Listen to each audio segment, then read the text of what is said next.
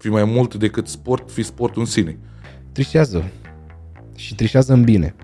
Și chiar credem că orice persoană are un talent ascuns. Criminalistică. What the fuck is this shit? Băi, fraților, eu făceam chestia asta în clasa 6 Cum suntem noi balcanici, m-am și lăsat de băut Până Corect, voi v-ați corect. apucat Pe mine mă lăsa maica mea să mănânc varul după perete. M-am uitat și eu pe e-jobs de câteva ori M-am uitat și eu pe, bă, nu știu, site-urile astea de joburi Toată lumea cere experiență Orice persoană are ceva special, doar că lucrează într-un fast food acum pentru că nimeni nu i-a spus că poate să facă treaba aia. De asta spun că am avut noroc cu să, să fiu într-o familie foarte bună Care era visul tău când erai mic? Ce vrei să fii? Am avut și o perioadă în care voiam să fiu actor Oh, n-ai bani, ce mănânci, ce faci?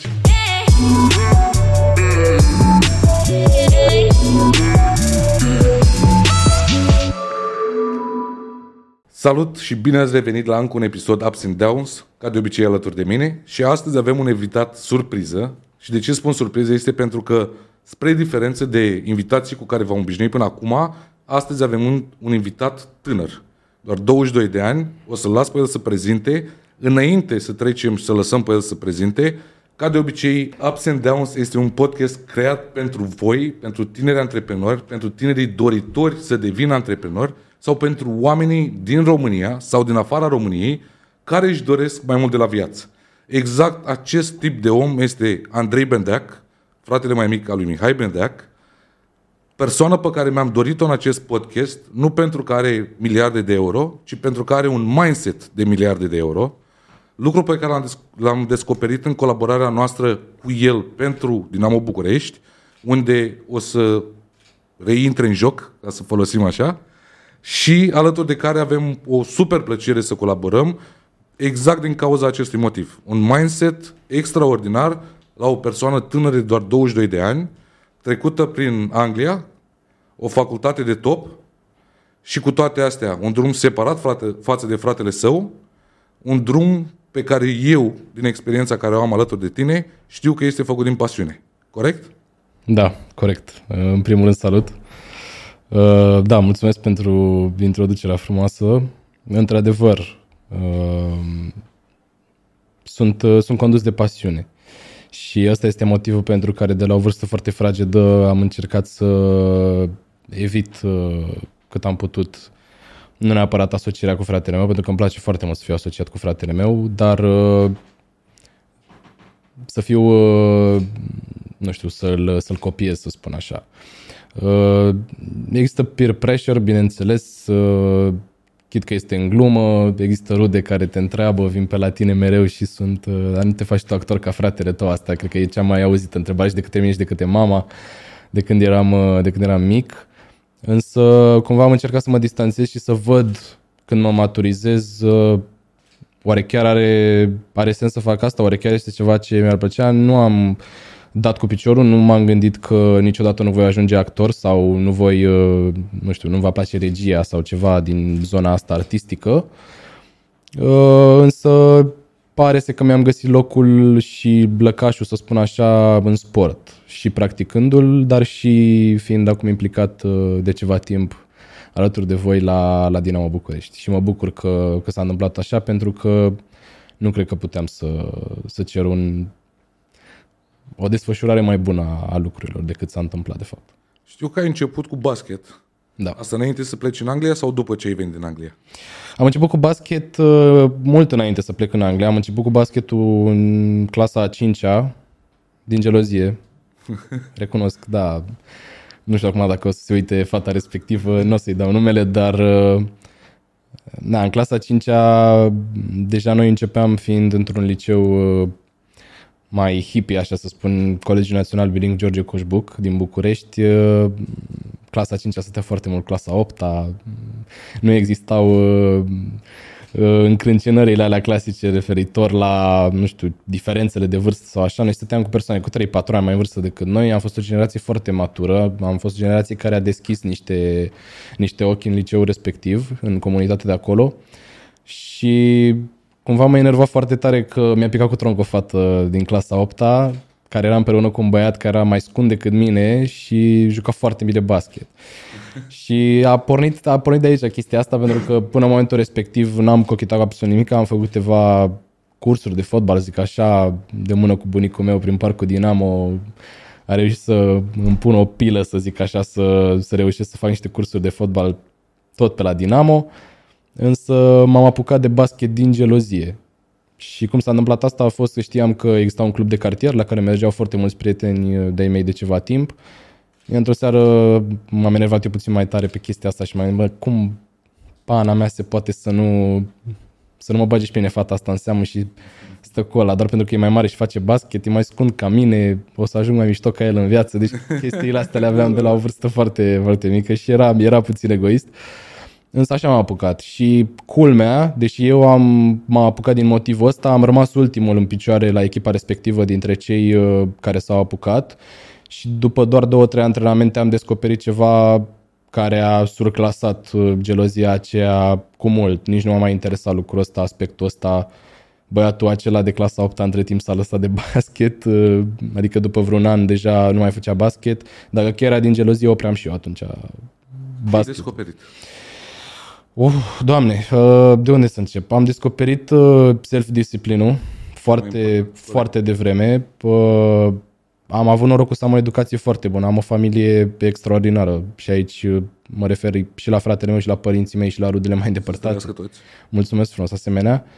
Um, am avut, am avut noroc să am o familie foarte bună, însă sportul te învață anumite lecții din punctul meu de vedere pe care nici măcar părinții nu poate să te învețe. Cum este să pierzi, pentru că părinții mereu țin să te protejeze, să au instinctul ăsta de a pune într-o bulă, sportul nu. Sportul te pedepsește în momentul în care nu lucrezi la nivelul la care ar trebui să lucrezi. Sportul te învață cum să pierzi, cum să fii grațios în momentul în care pierzi, cum să fii, nu știu, cât se poate de corect și de cinstit în momentul în care câștigi, să înțelegi de ce câștigi, nu doar să te bucuri. A zice self-discipline al doilea este clar spiritul competitiv.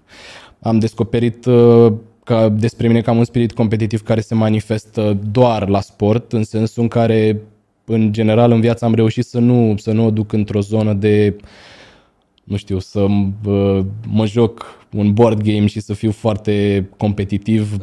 Da, până în, dar până în nivelul în care enervez pe ceilalți din jur. Am reușit cumva să fac asta doar în cadrul sportiv. Și în momentul în care mi-am dat seama de lucrurile astea la o vârstă foarte fragedă, am rămas atașat acolo. Nu am putut să mă despart de lucrurile pentru că am gândit, ok, m-a învățat atâtea lucruri, basketul și sportul, a practica sport într-un cadru organizat. Eu dacă ies din mediul ăsta nu mă mai simt eu. Nu mai simt de parcă uh, pot să fac altceva care să, pe care să-l asimilez cu basketul sau cu sportul, încât să iasă din mine trăsăturile astea bune și să pot să am spirit competitiv, self-discipline, pasiune, dusă la extrem. Nu simt că aș putea să fac altceva care să scoată din mine lucrurile astea. Și de asta am reușit să mă, să mă țin de basket până la 18 ani jumate, să zic așa, până am terminat liceul. Moment în care am trecut la următorul capitol uh, din, din viața mea și anume fotbalul american și apoi uh, plecarea la facultate în UK. Ce te-ai oprit cu basketul? Este marea mea întrebare. M-am oprit cu basketul pentru că cumva la noi uh, să spun așa, procesul de recrutare se face în felul următor. Tu, dacă ajungi deja junior 2 sau junior 1, și aici mă refer 16 ani, 17 ani, 18 ani, și nu ești, cum să zic, contactat deja de o echipă, fie din prima divizie, fie din a doua divizie, sau nu ai aranjat să pleci undeva în străinătate, lucru pe care de obicei îl făceau uh, copiii cu bani. Nu spun că eu n-am avut bani, am fost foarte privilegiat să am bani, uh, Însă nu, nu am vrut să mă folosesc asta ca o pârghie. Am vrut ca totul să fie merituos, am insistat din punctul ăsta de vedere. Și părinții mei mi-au insuflat chestia asta de foarte, de foarte mic. De foarte mic. Vedeam oameni care nu aveau numele meu de familie, care poate nu aveau nici potența mea financiară, dar care totuși erau foarte disperați din punctul meu de vedere să se folosească de anumite pârghii pentru ca copiii lor, să spunem, să ajungă într-un mediu mai bun, să ajungă într-un mediu mai competitiv și mai dezvoltat. Însă așa cum se întâmplă la noi și cum se întâmplă și în fotbal și știm, na, e sportul rege și putem să dăm exemplu ăsta, ce se întâmplă în momentul în care te folosești aceste pârghii și te duci în străinătate și dintr-o dată nu mai merge cum merge la noi și dintr-o dată nu mai ești privit așa de bine. Exact. Și ești și român în străinătate, în unele societăți ești privit de ori și trebuie să muncești de două ori. Mai rău te pierzi. Corect. Asta e părerea mea și de asta am, am decis să nu mă folosesc de asta părerea mea despre mine este că nu am fost un jucător oricum suficient de bun de basket încât să ajung în divizia întâi sau a doua. Uh, pur și simplu nu, nu, nu s-a lipit de mine uh, basketul la un nivel profesionist și am decis să nu încerc și am decis să am o, o altă abordare. Eu n-am vrut să trag de chestia asta cu basketul până la infinit. Am zis ok, nu merge cu basketul, încerc uh, o nouă provocare, am o nouă uh, cum să spun, am un nou challenge pe care trebuie să-l duc la, la sfârșit. Da, și ceva despre care nu știam, nu aveam niciun fel de idee înainte să mă apuc de el decât maxim câteva, câteva clipuri din, uh, din meciurile de fotbal american din NFL, atât. Cum ai ajuns la fotbal american și te-a făcut să practici acest sport? Pentru că și eu sunt uh, fan, să spunem așa. Mai am ajuns la fotbal american din pasiunea pe care le am pentru sporturile americane în general. Uh, mai puțin hockey chiar și la baseball m-am uitat, mai puțin hockey pentru că este practicat într-un mediu pe care mi se pare foarte greu să-l înțeleg eu și anume pe gheață. Sporturile pe iarbă, sporturile în sală, sporturile pe parchet, în, în orice fel, mi se pare interesante. Sportul pe gheață mi-e foarte greu să înțeleg și eu ca să Mie ca să-mi placă un sport, în primul rând trebuie să-l înțeleg. Nu-mi place să mă uit la ceva în general, filme, seriale, sport, orice, documentare. Dacă nu fac sens pentru tine. Da, exact. Dacă nu le înțeleg, mi se pare, mi se pare cumva că pierde esența și mie nu-mi place să să-mi pierd timpul încercând să înțeleg ceva, decât dacă știu că voi ajunge într-un punct în care să-l înțeleg. Deci ești, ca persoană ești destul de analitică. Da. Comparativ cu fratele, da.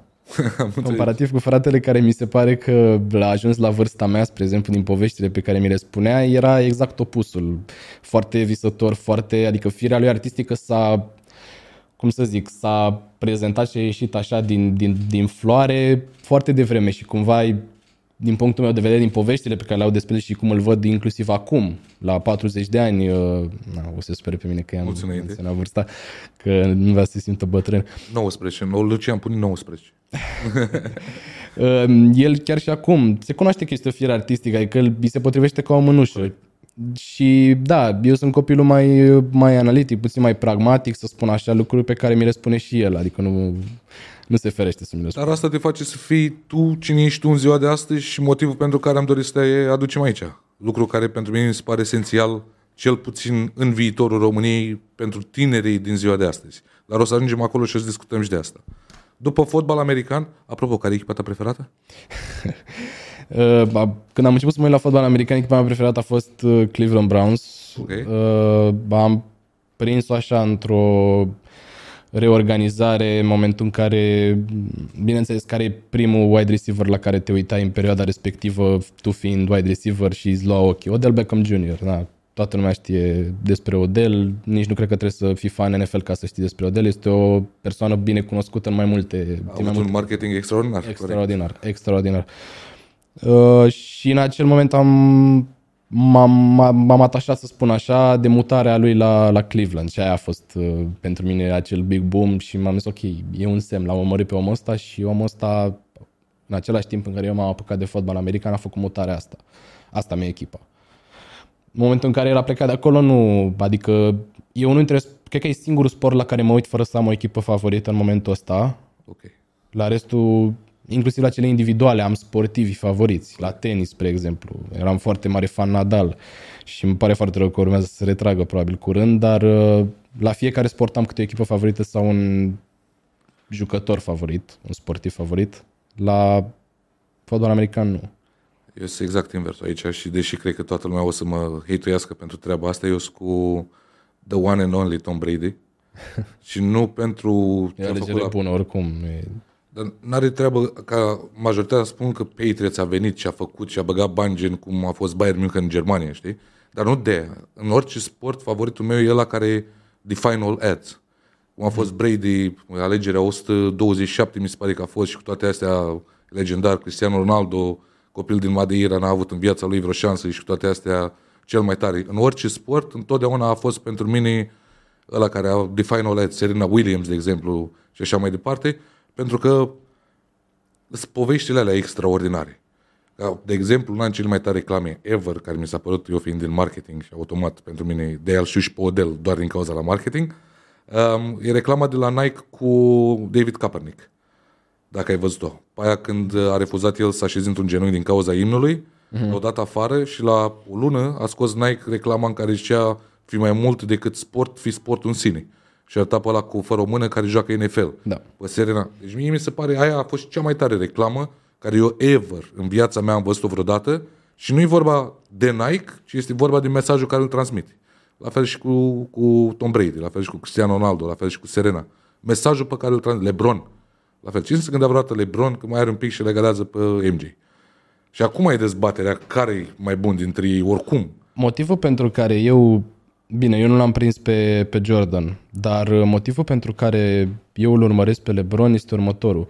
Mie mi se pare fascinant cum cineva poate să vină în sportul lui cu atâtea așteptări pe umeri și totuși să le distrugă. Să le distrugă.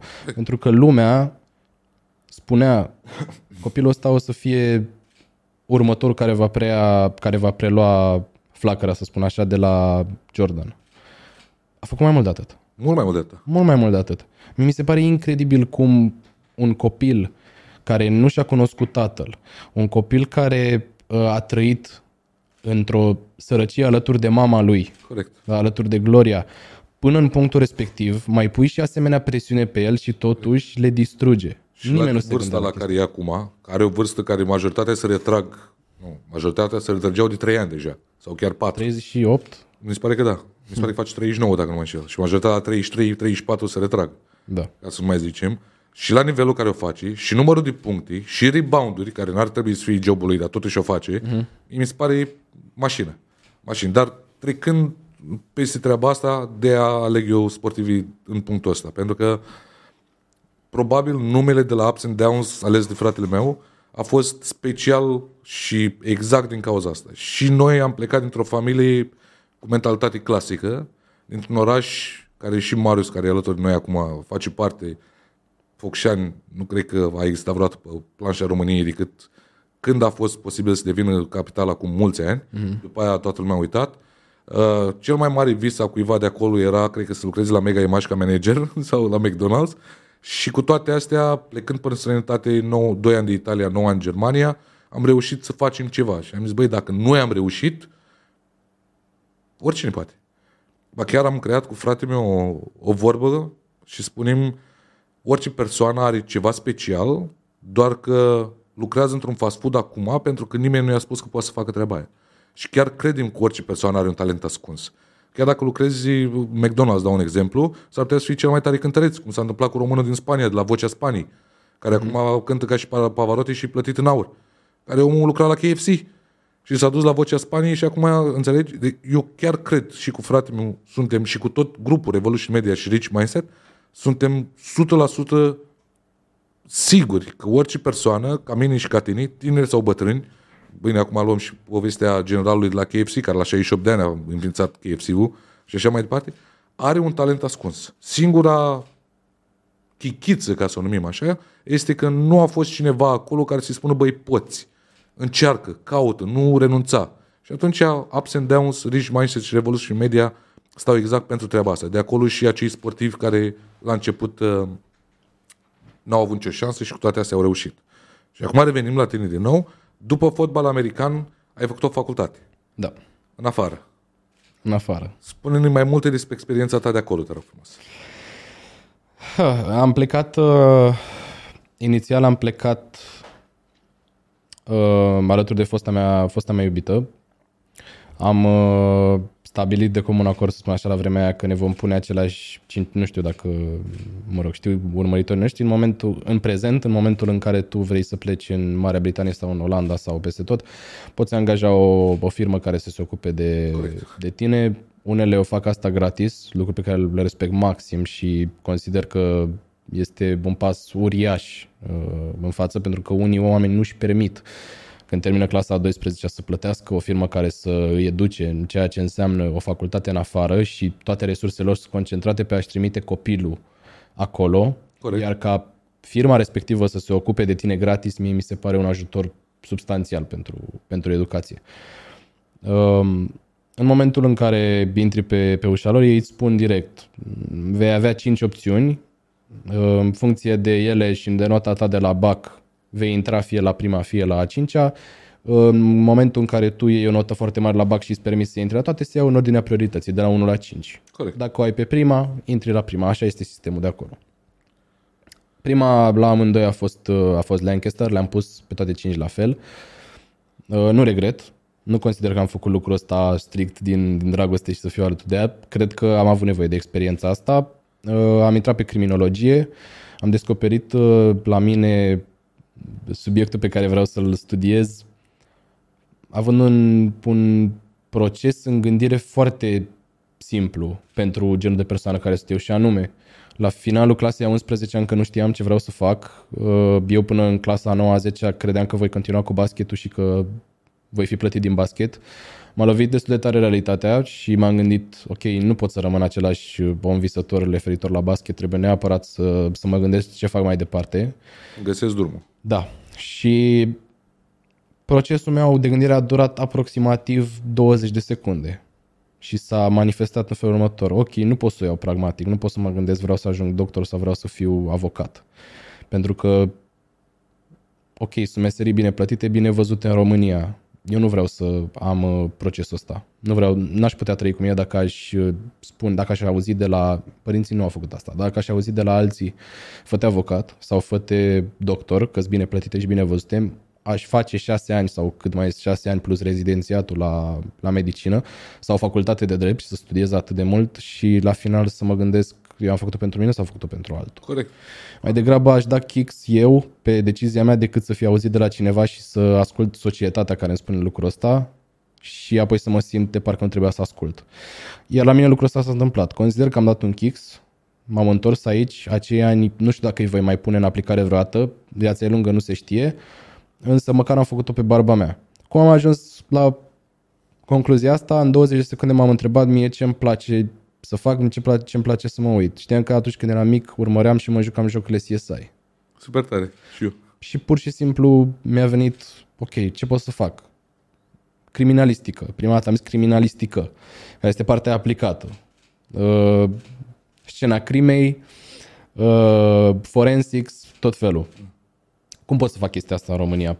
Păi trebuie să te duci la Academia de Poliție și acolo te mai formează ei. Nu există facultate pentru asta în România. Bun, Corect. Taie din prima. Nu există așa ceva. Nu pot să rămân în România pentru chestia asta. După am gândit, ok, criminologie, care e diferența între criminalistică și criminologie? Eu nici nu știam, mă gândeam, stai așa că eu nu știu, știu dacă vreau criminalistică să lucrez uh, scena, uh, scena crimei sau dacă vreau criminologie și să învăț și puțină psihologie, criminologia fiind știința care studiază de ce se întâmplă crimele. Corect. Da? Iar uh, descoperind facultatea asta, care era undeva în top 10 în UK pe criminologie, neavând studii de criminalistică, am zis ok, so be it, dacă așa a fost să o găsesc, dacă pe asta mi-a picat ochii prima dată, dacă la imaginile astea am uitat prima dată, n-am vrut să mă răzgândesc, n-am vrut să uh, uh, cumva să mai cer uh, o mie de păreri în stânga și în dreapta, m-am sfătuit doar cu iubita mea de la vremea aceea și am zis ok, let's do it. Fel de guts feeling. Da, da, un gut feeling uh, pe care l-am ascultat. La bacalaureat am luat o notă destul de bună, uh, fără să învăț prea mult. Uh, Bacalaureatul la noi, nu știu dacă o să-mi atrag hate sau iubire pentru lucrul ăsta, mi se pare, nu mi se pare absolut deloc o reflexie corectă a ceea ce înseamnă inteligența unui om. Nu mi se pare nici măcar că este intuitivă, lucru pe care copiii, din punctul meu de vedere, nu l-au și nu, nu sunt antrenați suficient să-l aibă în timpul școlii. Li se bagă în cap tot felul de, de materii neimportante, uh, se dă teză la latină, o limbă moartă, o limbă, din punctul meu de vedere, pe care merită să o înveți strict dacă ai tu plăcerea de a o învăța, Corect. alături de istoria bogată a, uh, a Imperiului Roman. Și a României în sine. Da, și a României în sine. Uh, religie, din nou, aici e un subiect controversat, din nou, Sistemul școlar în sine Sistemul este un- școlar în sine, un subiect da. ciudat la noi în România. matematica, care în momentul în care intri la uman încă faci 2 ani de matematică, lucru pe care nu o să-l înțeleg absolut niciodată, în momentul în care alegi uman, școala nu-ți spune, sistemul de învățământ nu spune, ok, ai ales uman, uită matematică, uită fizică, nu-ți spune, tu trebuie să mai faci încă 2 ani matematică Corect. și fizică, nu înțeleg lucrul ăsta. desen, uh, studii... Întregul sistem educațional de la noi, și nu numai de la noi, și din afară, pentru că din păcate și acolo este la fel, este unul competitiv. Deși îți zic din experiența mea și sunt sigur că o să descoperi și dacă nu chiar ai descoperit deja, tot ce înseamnă succes în viața unui om nu se face pe în competiție. Se face pe în colaborarea corectă cu și alți oameni. Corect. Și noi suntem învățați să ridicăm mâna, să nu răspundem întrebați, teză, fiecare în partea lui, nu există nimic constructiv între noi. Eu nu cred că mai țin legătura cu trei colegi de la mine din școală, facultate sau liceu, doar pentru că am fost învățat să fiu împotriva lor. Adică asta am învățat în școală. Un lucru pe care l-am, l-am uh, un lucru la care m-am gândit cu foarte puțin timp și pe care l-am observat așa, o diferență între sistemul din UK și sistemul din România. Ok, era liceu versus facultate, să spun așa, însă tot mi se pare relevant. În liceu, de fiecare dată se punea problema cel care răspunde primul primește 10. Corect. În UK, în sala de anfiteatru, bine, ne există note, dar cred că putem aplica lucrul ăsta în România dacă ne dorim. Se făcea un poll, intrai pe o aplicație, pe telefon, toată lumea răspundea în ritmul lor și se făceau apoi niște procente. Uh, tutorele tău, profesorul tău, lectorul tău putea să acceseze aceste rezultate și să vadă clar. Tu îți dădeai consimțământul prin a fi la acea oră ca omul respectiv să vadă în decursul anului ce ai răspuns tu. În UK lucrul ăsta nu se folosea pentru note sau să treci, că știm că nu așa funcționează facultatea, dar era folosit ca mai apoi lectorul respectiv să știe ce recomandări să facă pentru fiecare elev în parte. Fiecare dacă le mai tăcut, poate îi se potrivește da. altceva în funcție de... Corect. Omul ăsta a răspuns într-un anume fel la întrebările astea. Aveau și un sistem acolo care la finalul facultății ți le-au dat și spuneau, uite ce ai făcut tu în de cursul acestui, acestor 3 sau 4 ani cât, cât aveam, bazat pe răspunsurile respective știau și oameni de acolo cum se ia. Social services, din nou, în UK era incredibil. Îmi pare foarte rău acum că mă gândesc că n-am apelat de mult mai multe ori. Well-being service. Am prins UK în carantină, am prins perioada COVID, am stat departe de familie. Cumva pentru mine a fost uh, vital să am acel, acel sport la îndemână. Chit că nu-l foloseam foarte des, știam că e mereu acolo pentru, pentru mine. A știam fost un moment în cei patru ani în care ai zis nu mă mai întorc acasă? Sincer. Nu. Întotdeauna ai vrut să revii aici. Ai vrut să ai o experiență, să vezi cum e acolo. În cei patru ani, cred că primele, cred că primele două, trei luni am spus că nu mai revin acasă. Apoi am realizat ce ar presupune să rămân în societatea britanică. Și ce, ce înseamnă asta? Care este diferența? Hai să o luăm așa. Nu ce înseamnă pentru tine, dar în cei patru ani în care ai fost acolo, care ți pare cea mai mare diferență între România și Anglia? Best or worst, cum vrei tu să o iei, și dacă ar fi un lucru care l-ai văzut acolo și l-ai aduce în România, care ar fi asta? Bun, worst aș spune, mie mi se pare o societate destul de rece. Uh, mi se pare o societate care nu știu dacă provine chestia asta din educația lor sau dacă provine pur și simplu din felul lor de a fi, dar nu este atât de deschisă cu străinii. Bineînțeles, fapt dovedit și de, și de votul, votul Brexit. Um, nu știu dacă provine de la politicienilor, nu vreau să mă bag în asta pentru că nu cunosc. Eu am avut norocul să dau acolo de niște oameni ok, n-am reușit să-mi fac foarte mulți prieteni la facultate, singurii mei prieteni de la facultate au fost cei cu care am locuit pe palier în primul an, Cămin, mă rog, acolo erau condiții mult mai bine decât la căminele de la noi. Pară, da. da? Um, însă au mai fost evenimente, nu știu, fosta mea iubită acuzată că a furat somonul din frigiderul cuiva. A, da, doar, asta se întâmplă și la noi, nu? Doar, da. pentru că e, doar pentru că e româncă și lucruri de genul. Dar da, o societate destul de rece, o societate în care nu m-am regăsit, venind din, din, de pe pământ latin și noi, mai ales bărbații de la noi, după două minute se împrietenesc și... Eram usurios legat de asta, prea tare, da? Da, exact, adică bărbații de la noi este exact, exact așa, după 5 minute deja dansăm unul de gâtul celălalt în, în club, acolo nu era așa, acolo era o societate foarte rece și în club, cumva, dacă te vedeau că vorbești cu accent, erau puțin mai reticenți așa și stăteau mai mult între ei. Lucru pe care l-am resimțit inclusiv în grupul meu de prieteni, pentru că indiferent cât de calzi și-au dorit ei să fie cu mine, vedeam că e o diferență. Adică nu era un language barrier pentru că eram fluent în engleză, dar era un culture barrier. Corect. Și un al doilea lucru, cred că provine de educația părinților. Și am să spun de ce. Eu când am ajuns acolo, am fost șocat să văd faptul că uh, studenții de acolo, mă rog, copiii de acolo se emancipau abia când veneau la facultate.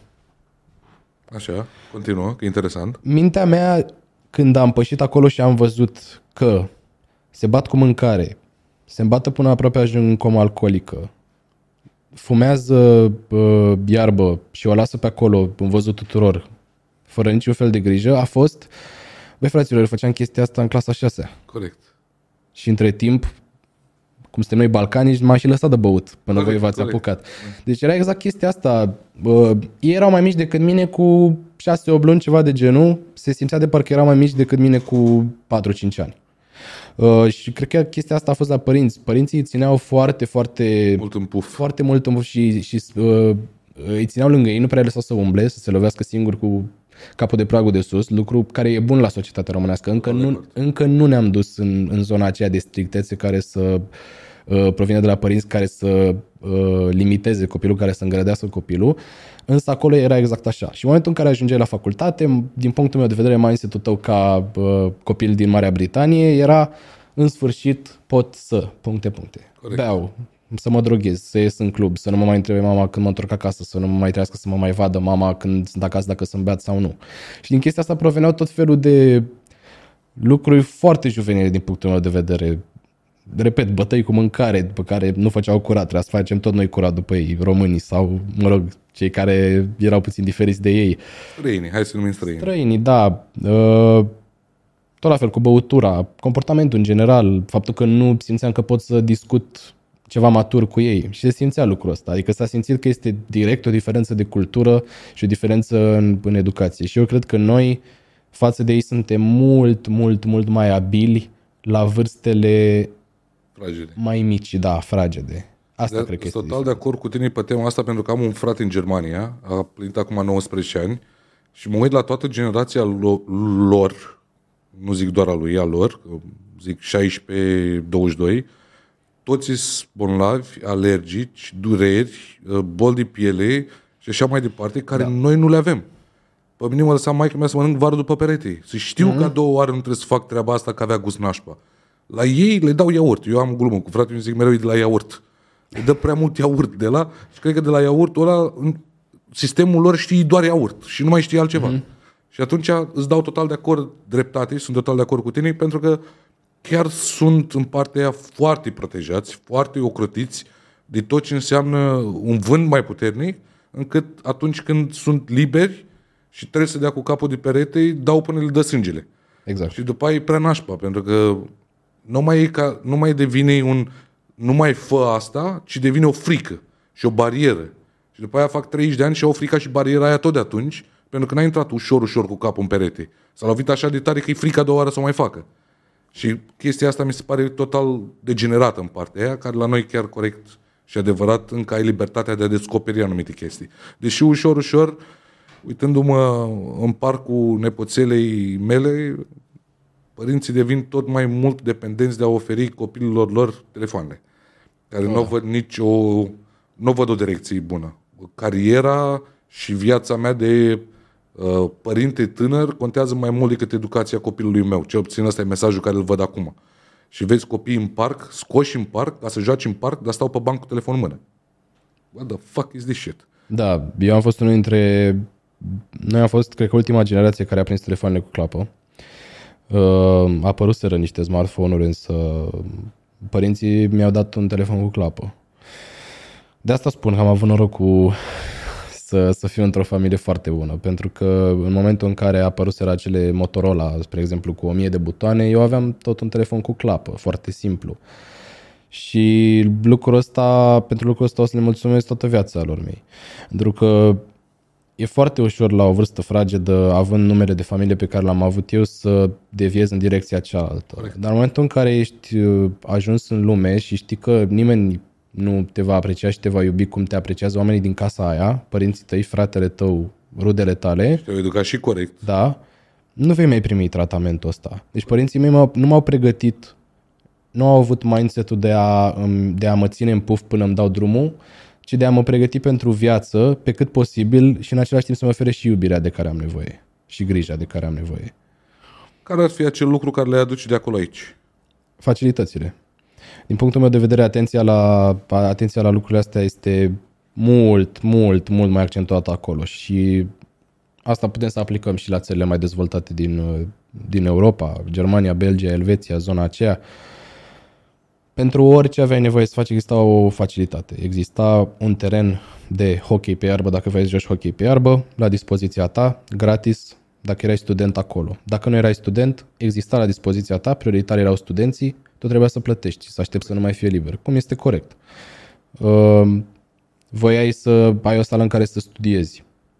Te duceai la bibliotecă, închiriai un spațiu în care voiai să studiezi. La bibliotecă aveai calculatoare cu ecran foarte mare, aveai la dispoziție și spații silent, aveai la dispoziție spații în care puteai să discuți. Era pe trei etaje. Puteai să te duci la 1 și la 2 unde era silent sau puteai să te duci la 3 unde era o zonă mai socială, unde puteai, puteai să vorbești tare. Pentru orice îți doreai tu să faci, exista o facilitate. Exista un loc în care tu să-ți desfășori, desfășori activitatea respectivă. La noi nu există lucrul ăsta. La noi nu există. La noi trebuie să te conformezi după un anume, un anume set de comportamente, altfel nu ești în zona ta de confort și degeaba faci lucrurile astea că nu ești în zona ta de confort. Dacă eu vreau, spre exemplu, astăzi să mă duc undeva și să uh, învăț, unde pot să mă duc? Poate la Biblioteca Națională, să zic, dacă am nevoie de un mediu de învățare. Cam atât. Biblioteca Națională în București, da, sau acasă la mine. Nu, niciodată nu s-ar fi întâmplat asta acolo. Adică acolo și dacă ieșai din campus, în oraș aveai locuri în care puteai să faci lucrul ăsta, nu te deranja nimeni, toată lumea respecta regulile de acolo și ăsta e încă un lucru. Diferența între cum era la ei în pub sau în club, unde se făcea exact ce trebuia să faci într-un pub, să te îmbeți până te dă la afară și să stai cu prietenii tăi. Ca asta se face într-un pub la ei. Și și la noi se face de multe ori. Că la noi nu înțeleg lucrul ăsta și se mai bat cu bouncerii câteodată, asta e altceva. Acolo rare ori mi-a fost dat să văd să se bată cineva cu bouncerii, că știau toți ce urmează să se întâmple. Um, și asta, diferența între pub și zona asta de uh, bibliotecă care ele, ok, la prima vedere ce au în comun? Ei, oamenii de acolo respectă regulile respective și alea scrise și alea nescrise. În momentul în care tu ești în pub, faci lucrul ăla, în momentul în care tu ești la bibliotecă, respecti regulile de acolo. Tu, la 12, poți să te duci în spațiul ăla de învățare, să fii liniștit, să nu, ai, să nu deranjezi pe nimeni, să respecti regulile bibliotecii, să nu lași pe acolo mâncare, să nu uh, lași uh, murdar și așa mai departe și la ora 7 să te duci shit-faced, cum spuneau ei, și să te dea afară bouncer din club, dar măcar respectai și nu le încurcai una cu cealaltă. Nu te comportai într-un anumit spațiu cum n-ar fi trebuit să te comporți în spațiul respectiv. Și la noi chestiile astea sunt... Uh, nu există linii trasate clar. Bine, ele teoretic sunt. Și ar fi și nescrise, Teoretic. cum spui tu. Teoretic. Practic- că nu se respectă, asta e altceva, da. Practic încă avem uh, mașini cu muzica la maxim manele la, la semafor, care mi se exact. pare un lucru chiar um, ieri sau la alte ieri. Vorbeam de, de puștiu care l-am adus aici să, să antreneze cu sepsi uh-huh. și îmi spunea, dar la voi nu se practică muzică de asta tare pe, cu mașini, cu păsare? Zic, ba da, dar nu aia care crezi tu. Și că nu cum, la noi în Amsterdam merg și auzi 50 Cent, auzi uh, all, uh, all style hip-hop, auzi... Zic, da, stai un pic, o să vezi și la noi. Păi n-a trecut două semafoare care am în mașină, unul cu populara dată la maxim, o Dacia Logan, cred că era din primele modele apărute, îi făcea tabla zzz, și mai avea și o mână scoasă și făcea uihi! Și zic, asta e România. Și zic, ce muzică e asta? Și zic, asta e hip-hop românesc. ca, ca să pot să o dau și eu într-un fel. Dar încă suntem încă suntem medieval.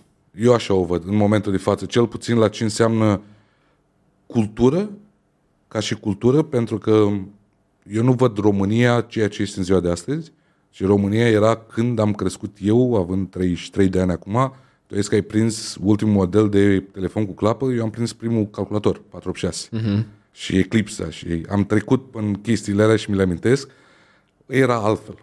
Gangster era gangster, gentleman era gentleman, lady era lady, hor era hor. Uh-huh. Acum nu mai există diferență între asta. Poți uh-huh. să crezi că e lady și de fapt pe la spatele tău mai e cu vreo trei și unul care e și gangster, de fapt nu e gangster, e un pussy care se crede gangster pentru că și-a luat Gucci și curea și s-au încurcat tare de tot. E foarte mixt în România pentru că suntem în punctul în care probabil Germania era acum vreo 12 ani de zile și toată lumea cau- își caută locul. și încercăm să fim ceva și vedem până Orient, dar nu reușim să fim ca ei, dar încercăm totuși și atunci e un mixed feelings în, în ce înseamnă România. Așa am observat că suntem acum. Tocmai ideea, tot ce înseamnă Revolution Media și modelul e luat în afară. Deci tot ce înseamnă cum e creat, ce vrem să facem, ups and downs, podcastul și colaborarea cu Dinamo, ai văzut la noi, este foarte flexibilă, dar strict mm-hmm. în ce înseamnă treaba asta. Da. Este strict pe standard din afară. Idolii noștri sunt Gary V, Grant Cardone, oameni care au niște principii. În România, nu vreau să jignesc pe nimeni și aș, aș, aș minți să zic că am ceva cu cineva, împotriva cuiva, dar nu mi-am găsit un rol model. N-am găsit pe cineva care cu adevărat să practici ceea ce zici sau să zică ceea ce practic. Este invers.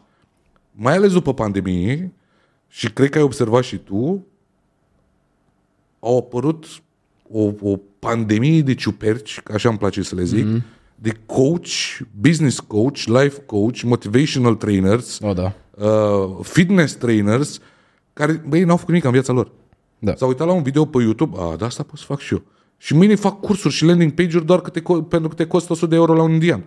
Și lumea chiar pică în, în plasa asta. A scăzut foarte mult ștafeta pentru ce înseamnă meseriile astea. Ele, în esența lor, ar trebui să însemne mult mai mult decât este practicat în acest moment pe social media, spre exemplu. Tu ca fitness coach nu poți să pretinzi că ești fitness coach, cum nu poți nici să fii medic, fără să fii la căpătâiul pacientului. Nu poți să fii fitness coach dând doar sfaturi pe internet legat de nutriție. Nici măcar nutriționist nu te poți numi. Adică tu nu ai examinat persoana pe care trebuie să o sfătuiești în legătură cu nutriția, tu vorbești generalități către o masă de urmăritori. Un fitness coach nu postează story-uri, urmăriți-mi fitness planul și îl dă către 60.000 de oameni. Un fitness coach își- își păstrează programul respectiv și îl adaptează după fiecare ne- necesitatea fiecărui corp. Cum așa este și normal. Eu am antrenor personal da? și bă, recomand.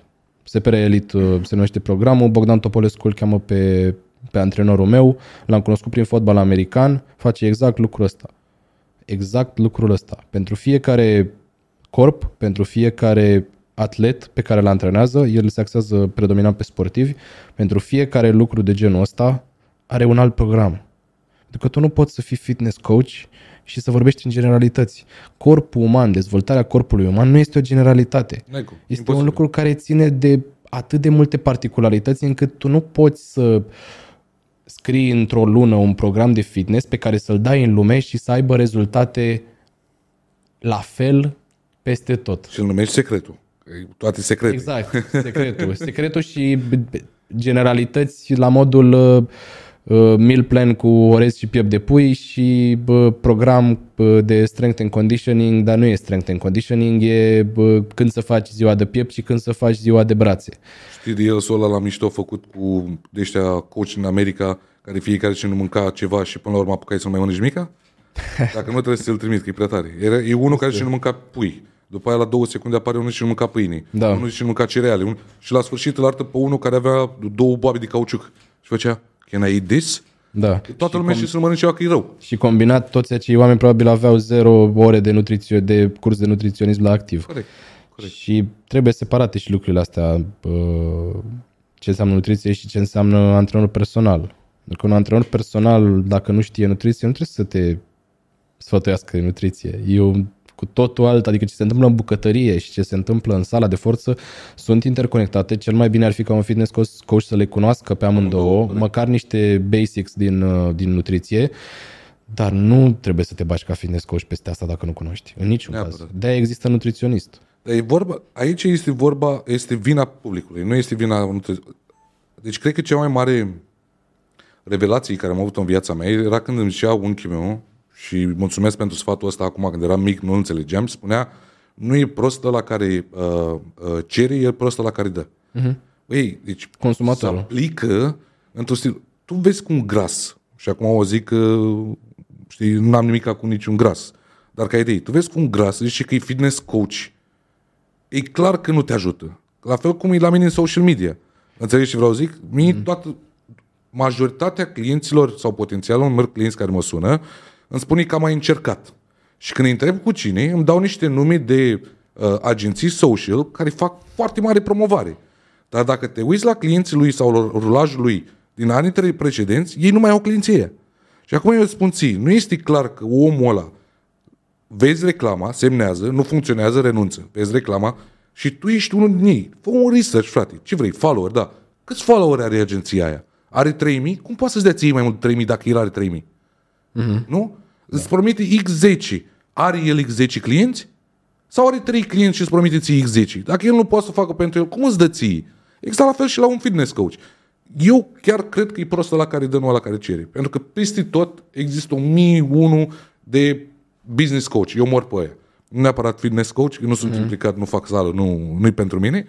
Dar la business coach, Păi n-au avut un business în viața lor. Și dacă te uiți pe anaf.ro, că poți să te uiți, vezi că societatea lui e înființată acum un an. Mm-hmm. Sau trei luni. Și el îți dă un business plan de succes în trei pași pentru 3000 de euro ca să ajungi la 50 de miliarde de euro. Da. Încă o dată, e prostă la care dă, nu e prostă la care cere. Ăla deștept. Dacă omul a văzut o oportunitate și a făcut un site, ți-a dat, ți-a dat mur în gură, tu crezi că mergi și îl cumperi. Dar tu nu faci un research înainte să faci treaba asta și cred că asta este, în momentul de față, problema principală și eu nu folosesc problemă, de obicei cuvântul l-am scos din vocabular, dar îl folosesc în cazul ăsta pentru că toate discuțiile mele încep de la asta. Am mai făcut ce ești tu special și spun special pentru că n-am de gând să zic bullshit în față. Dacă ți-a spus că îți dă X10 într-o lună, eu nu o să-ți dau treaba asta. E un proces, trebuie să faci asta, platforma aia ceri ceva de la tine, nu îndeplinește asta, nu o să ai rezultate, îndeplinim și ai răbdare, facem cu tare. A, păi n-am știut că e așa de greu. E normal că n-ai știut, că l-ați zis că îți dă X10 ca să iau o lună banii ca după aia să-l te înlocuiască cu altul. Da. Adică e atât de simplu. Dar asta este mentalitatea românească. Acum, uh, ai fost în afară, ai făcut ce ai iubit, faci ce iubești, ai doar 22 de ani. Da. De aici ai mult înainte. Foarte mult. Spune-mi tu, te rog frumos, care este cel mai important obiectiv al tău, nu ca tânăr antreprenor, că momentan nu ești antreprenor, dar ca viitor al României ca viitor tânăr al României, care ar fi obiectivul tău cel mai mare întâi pentru tine? Și pentru că știu că, pe lângă analitic, ești și... Cum se numea? Avea o denumire. Persoane care vor să facă bine pentru alte persoane. Altruist? More or less. Ceva Era un gen. cuvânt de genul. Știu că ești altruist, hai să-l numim așa. Empatic? Care, empatic, exact. Spune-mi care ar fi cel mai mare, cea mai mare schimbare pe care tu ai vrea să o pornești sau să o faci pentru România, pentru că dacă te întorci în Anglia, România, e clar că vrei să faci ceva aici. Da. În primul rând, vreau să mă dezvolt. Am, din punctul meu de vedere, nu am nu are sens să mă gândesc acum în punctul ăsta al vieții mele la clasica unde ar trebui să fiu peste 10 ani. Pentru că am observat că nu funcționează așa. Eu acum pot să spun ceva și nu vreau să-mi nu știu, să, să am uh, constant în spatele minții mele, în subconștient, faptul că am zis eu cândva la un podcast sau într-o discuție cu un prieten că peste 10 ani trebuie să ajung, nu știu, manager la Dinamo București, spre exemplu, da? Și toți pașii ăia, deja subconștientul lucrează de parcă tu ai trebui să ajungi acolo și îți restrânge cumva aria de lucruri pe care poți să le faci. Limitează. Eu dacă mă gândeam așa în momentul în care am plecat la facultate, nu mă mai întorceam niciodată în România, pentru că în momentul în care am plecat la facultate puteam foarte ușor să-mi zic, eu fac facultatea asta, nu investesc atâta timp în facultatea asta ca să mă întorc în România, nu, rămân ceva acolo, indiferent. E o notă bună, găsesc loc de muncă, duc, ceva. Da. Mă duc și lucrez vorba ta și la MEC și la KFC, deși eu sunt pe criminologie, dar doar să rămân acolo, că doar n-am plecat degeaba. Eu nu am gândit așa și m-am întors aici și sunt în punctul ăsta și sunt foarte fericit că s-a întâmplat așa. Deci cel mai mult vreau să acumulez și să mă dezvolt până în punctul în care eu, prin ce am acumulat, pot să, în primul rând, să învăț pe alții și să am pe alții pe lângă mine pe care să învăț prin puterea exemplului, nu prin a fi șef. Bravo. Nu este absolut deloc uh, uh, o valoare pe care uh, eu să-mi o, să-mi o însușesc asta de șef. Urăsc uh, uh, ierarhiile, urăsc uh, faptul că uh, ăla cu un an experiență nu poate niciodată să uh, ajungă decât prin aceiași pași și prin vechime, cum e la stat. Am lucrat la stat.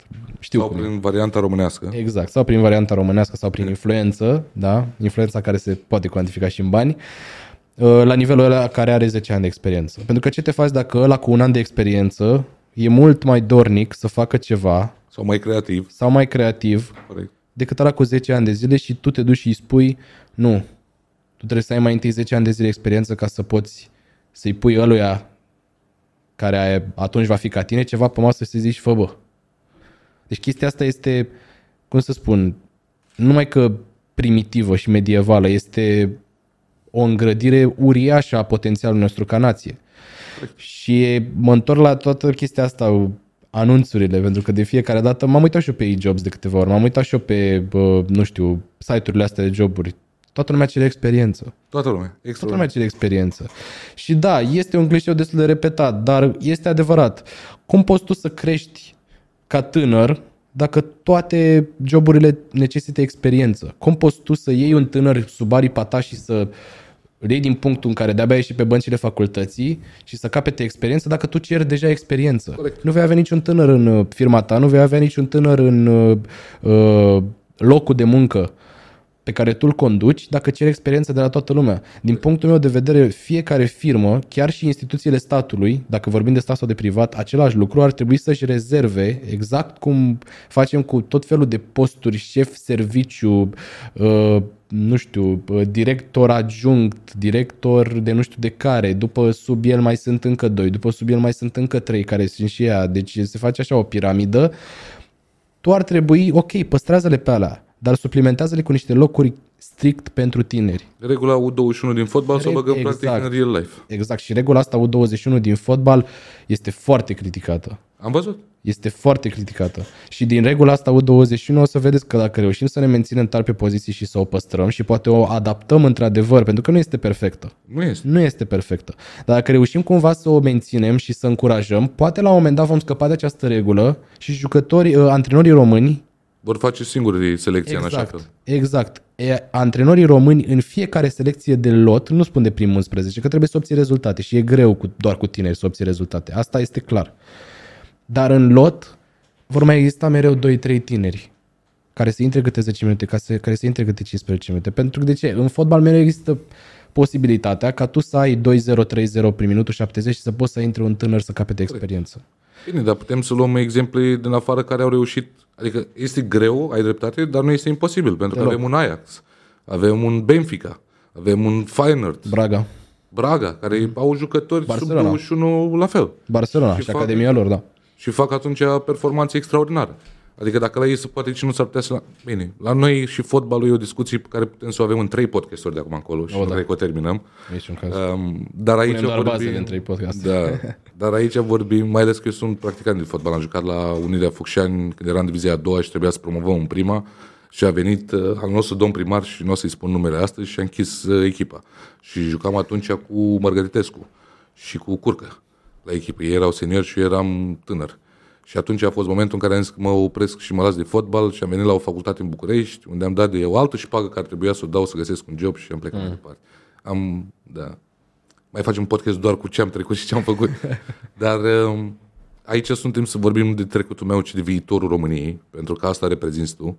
Um, și îmi- îmi face mare plăcere să spun că mi-aș dori să fii un fruntaș a generației tale, pentru că în primul și în primul rând tu nu te bazezi pe relații, conexiuni pe care ai putea să o faci și nu o faci, dar te bazezi pe principii. Care este, din punctul tău de vedere, Andrei, cel mai important principiu a unui tânăr bărbat, în primul rând, și apoi a unei generații, ca să, o le, să vorbim și despre femei și despre bărbați, care ar trebui să o ai în ziua de astăzi în România ca să reușești să faci ceva. Să stai drept. Asta este părerea mea. În fața, nu știu, a orice. Și a unei avalanșe. Dacă se poate să stai drept. Aici mă refer, m, e o paralelă, e un mod figurativ de a o spune. Cred că culmea, cel mai important principiu, este să-ți respecti principiile. Ăsta este pentru mine cel mai important. Nu pot spune acum că este unul fără a neglija un altul. Spre exemplu, pot să spun că este onestitatea. Bun, dar cum facem cu etica de muncă? Cum facem cu, nu știu, a avea coloană vertebrală? Pentru că a fi mereu onest nu înseamnă să ai mereu coloană vertebrală, în niciun caz. Cel mai important este să-ți creezi setul tău de principii care să fie sănătos, care să funcționeze pentru tine, care tu să fii împăcat că nu dăunează societății sau celor din jur, pe cât posibil, da? Pentru că și lucrurile astea sunt subiective și Nu să poți le să-i respecti. mulțumești pe toți, corect. Și să, și să le respecti. În momentul în care tu pierzi din vedere lucrurile astea, te pierzi pe tine ca persoană. Uh, e foarte puțin, adică în afară de, hai să spunem, nu știu, faci un copil, este foarte puțin legacy pe care tu poți să-l lași în spate. Da? Și din punctul meu de vedere, toți oamenii care au mișcat istoria au rămas tari pe poziția lor. Corect. Toți oamenii care au mișcat istoria, indiferent că au făcut-o, adică o să dau un exemplu, de fapt două exemple, care o să vi se pară cel puțin al doilea cretin, stupid și pă, o să, nu o să mă scoată nimeni din rasist. Test me. Deci, hai să spunem Nelson Mandela Corect. și să spunem Hitler. Corect. Sunt de acord cu amândoi. Amândoi oamenii ăștia au schimbat istoria, unul a făcut bine, altul clar a făcut rău, dar amândoi au mișcat istoria. De ce? Pentru că și nebunul a rămas tare pe poziția lui și a omorât milioane de evrei, din păcate, dar și Nelson Mandela a fost încarcerat pentru chestia asta și este considerat acum legendă. Pe Și parte- bunul și nebunul au rămas tare pe poziție și au mișcat istoria. Fie că a fost într-un fel negativ, fie că a fost într-un fel pozitiv. Bine, uite, exact despre asta am vorbit acum, cred că două podcasturi, dacă nu mă înșel, despre Hitler și ce, ce înseamnă el. Acum depinde noi ca și tânără generații, pentru că eu încă mă consider tânăr, poate chiar am 33 în acte, dar sunt 19 și jumătate în cap. um, um, toată lumea știe cât de mult bine a făcut Nelson Mandela, toată lumea vorbește cât de rău a făcut Hitler, Da. dar nimeni nu vorbește în ce a trecut Nelson să ajungă acolo, pentru că ești un self-sacrifice extraordinar și cred că 5% din cei care i-au auzit numele știu ce înseamnă treaba aia, eu am citit cartea și știu ce înseamnă asta, da. um, sau geniu din spatele lui Hitler. Da. Pentru că Hitler n-a fost comandant, Hitler n-a fost uh, pă, om de armată, ci Hitler a fost un om cu o carismă și un nivel de a crede în ceea ce face atât de mare, Încât i-a făcut și pe ceilalți să creadă. era contagios. Da. Aia trebuie să înveți tu dacă vrei cu adevărat să te dezvolți. Pentru că aia este partea bună din ce a făcut Hitler. Nu înseamnă că trebuie să mergem noi să omorâm o mie de evrei. Categoric, da. Dar dacă vezi ce a făcut el și vezi speech-urile lor, uh, speech-urile lui și modul în care le crea și de ce le crea și ei aia și-o pui în ziua de zi uh, cu zi pentru tine, pentru visul tău, pentru ce-și dorești tu să faci, păi e deja plus 10 față de a- 80 în- din jurul tău. Categoric. Și nu numai că ai, Noi- și, noi- și influențezi. Exact. Și noi cumva refuzăm, adică refuzăm să, să ne gândim în felul ăsta la Hitler pentru că a fost un personaj malefic. Sunt de acord.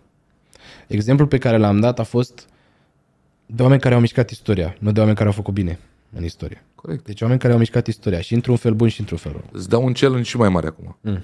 Hitler cu ăsta Angliei, cum îl cheamă? Churchill. Mm. Care este între ei mai bun sau mai rău? Știi istoria lui Churchill? Știu cât de cât Știi că este cel mai mare criminal din lume de fapt și de drept? El a omorât cei mai mulți oameni posibil în când a făcut drumul dintre India și China. Da. Dar nimeni nu vorbește de treaba aia. Uh-huh. Toată lumea vorbește că a salvat Anglia și că a oprit războiul și că el a fost marele... Stai mă un pic. În spatele lui sunt mai multe cadavre decât în spatele lui. Uh-huh. Înțelegi ce zic? Da. Dar că s-a vorbit bine despre el și despre ăsta nașpa, nimeni nu-l vede cât de geniu a fost ăsta și ăla cât de strateg a fost. Că și el are partea lui bună. Pentru că Churchill a făcut o strategie extraordinară. Ăla era comandant. Bine, nu pe front, din spate, dar omul lucra la butoane, cum zice Gigi. Și a lucrat-o bine. Dar dacă te uiți în spatele lor, s-ar putea să aibă la mai multe cadavre decât ăsta. Noi suntem învățați să urâm personajele negative și să iubim personajele pozitive. Iar în momentul în care personajele negative au niște trait pe care tu le poți aplica în viața ta pentru ceva pozitiv, pentru un scop nobil, le ignorăm și în momentul în care personajele despre care se spune că au făcut foarte mult bine iese la iveală că au niște cadavre pe care calcă, le ignorăm. Corect, total de acord. Din punctul meu de vedere ar trebui de la fiecare om să preluăm exact cât simțim noi că avem nevoie, privindu-l cât de obiectiv se poate. Pentru că nu poate nimeni să se uite la Holocaust să spună că a fost ok. Niciodată, corect. Niciodată. Nu poate nimeni uh, să se uite la poveste, să asculte povestea lui Nelson Mandela și să nu-l impresioneze sau să spună că, uh, da, mă, nu cred fabricațiile astea. În niciun caz. Niciodată. Dar în același timp, acești oameni au mișcat istoria. Corect. Acești oameni au mișcat istoria fiecare în felul lor. Și au avut un impact asupra societății la vremea respectivă. Și ce impact au avut. Deci pentru mine ambele exemple, deși stau în yin și yang ca moralitate și ca uh, ce considerăm noi bun și rău, ambele exemple sunt la fel de relevante pentru, pentru exemplu dat de mine. Și au Oameni menținut care mișcă poziția. istoria. Și au menținut poziția, da. Pentru că poate a fost unul și mai rău decât Hitler. Poate a fost Sunt unul sigur, mai care, mulți. voia, care avea și mai mare boală decât el. Greu de crezut, dar poate mai era unul. Și poate omul ăla la un moment dat a renunțat și poate omul ăla la un moment dat, să zicem, nu știu, a, nu a vrut să se ducă la fel de departe cum s-a dus Hitler și nu credea în lucrul ăsta suficient de tare. Toate astea a făcut-o. Și cu toate astea, Hitler a a făcut. rămas cel care, pe care îl vedem în momentul ăsta drept figura pă, răului, să spun așa, în, între anii 1900, mă rog, 30 și 40. Care este acel legacy de care ai menționat mai devreme pe care vrei tu să-l lași în România? Care ar fi el? Unde ai vrea să te duci? În ce direcții? Ce ai vrea să impactezi? Hai să o numesc așa. Sincer, ce pot, ce aș putea în momentul ăsta ar fi self-disciplinul, în primul rând, și etica de muncă. Nu sunt de părere că un om trebuie să lucreze un anumit număr de ore pe săptămână sau pe zi, ci sunt de părere că un om trebuie, din nou, clișeic, dar sunt de acord, să se trezească din pat abia așteptând să se ducă la muncă. Asta este, asta este părerea mea. Asta înseamnă, din asta provine etica de muncă. Tu nu ai cum să ai o etică de muncă dacă faci ceva ce nu-ți place sau dacă știi că în tot acest timp în care tu l-ai pierdut făcând ceva ce nu ți-a convenit, puteai să faci altceva. Corect. Chestia asta te mănâncă. Lucrul ăsta nu poate fi ignorat. Natura umană nu este, cum să spun, noi nu suntem construiți ca oameni să avem în subconștient că suntem nemulțumiți de ceea ce facem și totuși să dăm 100% pentru lucrul ăla. Lucrul ăsta este imposibil. 99% sigur, 98% și mai puțin sigur, 100% niciodată. niciodată.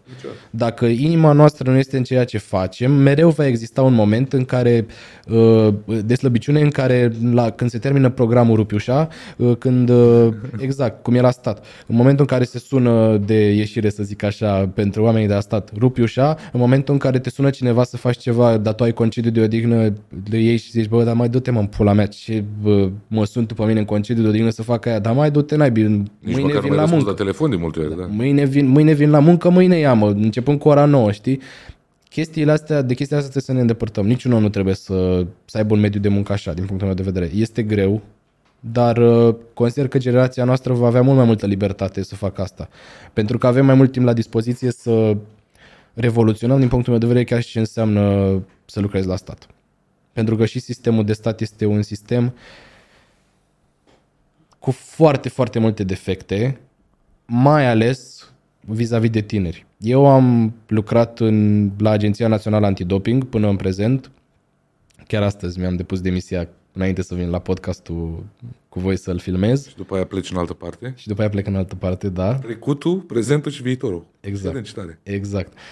Uh, am stat șase luni acolo și m-am lovit, de, m-am lovit de niște lucruri. Am avut un birou foarte frumos, am avut uh, niște, mă rog, două, suntem doi băieți și mai multe fete. Uh, niște femei și, și un prieten pe care l-am câștigat de acolo din birou ăla, niște oameni speciali, însă indiferent cât de bine m-am simțit social vorbind acolo, mereu mă loveam de anumite lucruri, cum ar fi trebuie să fii funcționar public, trebuie să dai examenul de funcționar public, trebuie să ai vechime 4 ani, 5 ani ca să treci pragul salarial, trebuie să ai vechime încă 3 ani în plus ca să câștigi cu încă 300-400 de lei mai mult. Lucru pe care când l-am auzit, m-a lovit așa realitatea și am spus, le-am spus direct. Eu nu o să fiu aici pentru chestiile astea. Adică, nu, adică indiferent că pă, mă sună mâine de la Dinamo și îmi spun vrem să vii aici și îți dăm salariu dublu sau whatever, uh, sau că nu mă suna niciodată Dinamo și n-aveam de ales, la un moment dat aș fi renunțat. Pentru că mie nu mi se pare un mediu bun pentru tineri, în primul rând. Lucrul ăsta cu vechime este, cum să spun, adică tu te duci acolo, muncești de mai mult decât faci, teoretic, dar tu nu poți să crești nici în ra- grad, nici în prag salarial, decât dacă ai o anumită vechime. Lucru pe care tu nu-l controlezi, trebuie să treacă timp. Tu poți să faci orice în acel timp și este out of your control. Și este toxic, în primul rând, locului de muncă în care, în care ești. Pentru că, impunând o astfel de regulă, omul care lucrează pentru acea instituție, că e de stat sau nu, întotdeauna se va limita pentru că va zice și așa n-am nicio șansă. Și așa nu pot. Exact. De ce să dau mai mult? Exact. De ce să fac mai mult? Exact. Exact. Deci ăla face mai mult ca mine? Și există oameni și în felul ăsta creezi și un mediu foarte competitiv, dar nesănătos pentru oameni de acolo. Pentru că lumea acolo, din punctul meu de vedere, spune eu sunt de mai mult timp decât tine. Aici. În birou la noi nu s-a pus niciodată problema asta, pentru că eu la 22 de ani m-am înțeles foarte bine cu oameni de 40 plus acolo. Foarte bine. Dar există mereu layerul ăla de dedesubt, din afara biroului, în care șefii se aleg după vechime, în care șefii se aleg după cât de bine se cunosc uh, cu șefii lor, în care uh, lupta mereu se rezumă la care are mai multă vechime. Ăsta nu e un mediu competitiv sănătos. Un mediu competitiv sănătos este toți trăgând la aceeași căruță și competitivitatea nu provine din care poate să ia locul mai repede celuilalt, ci care muncește mai mult decât celălalt. Sau care îl ajută pe altul exact. sau să Exact. ajut între ei să da. Da. treacă la Adică următorul un mediu nivel. competitiv sănătos pentru mine nu este să spui da mai du mă că eu sunt de doi ani mai mult decât tine am vechime aici. Nu. E să spui, să te uiți la ceas și să zici, băi, am stat până la 8 azi. Și programul nostru e până la 4. Ce naiba? Păi n-am terminat astea, mă, frate. Și eu să-i zic colegului meu, păi du-te, mă, tu acasă dacă așa, știi? Competitivitatea asta friendly, cumva pozitivă, în care tu spui, bă, am lucrat mult azi, frate, am lucrat în plus. Nu, noi nu trebuia să facem chestia asta, dar suntem amândoi împăcați cu asta. Hai să în care stăm mai mult? Hai, te ține să mai stăm până la 10 la birou? Dar e o chestie friendly, e o chestie... Uh, Hai să nu plecăm până nu terminăm, că mai avem 3-4 Exact. rapoarte de făcut, Exact. dau exemplu. Adică Exact. să te pușuiești într-un fel spre bine. În niciun corect. caz, doi oameni care amândoi rup ușa la 4 sau la 5 când se bate fixul la 4 sau la 5 și a doua zi se ceartă care are mai multe vechime. În niciun caz. Ăsta nu e un mediu deloc, deloc sănătos. Două întrebări și te las, că știu că ai și treabă. Prima ar fi ca și deschizător de drumuri. Mhm. Uh-huh. Te văd eu în momentul de față.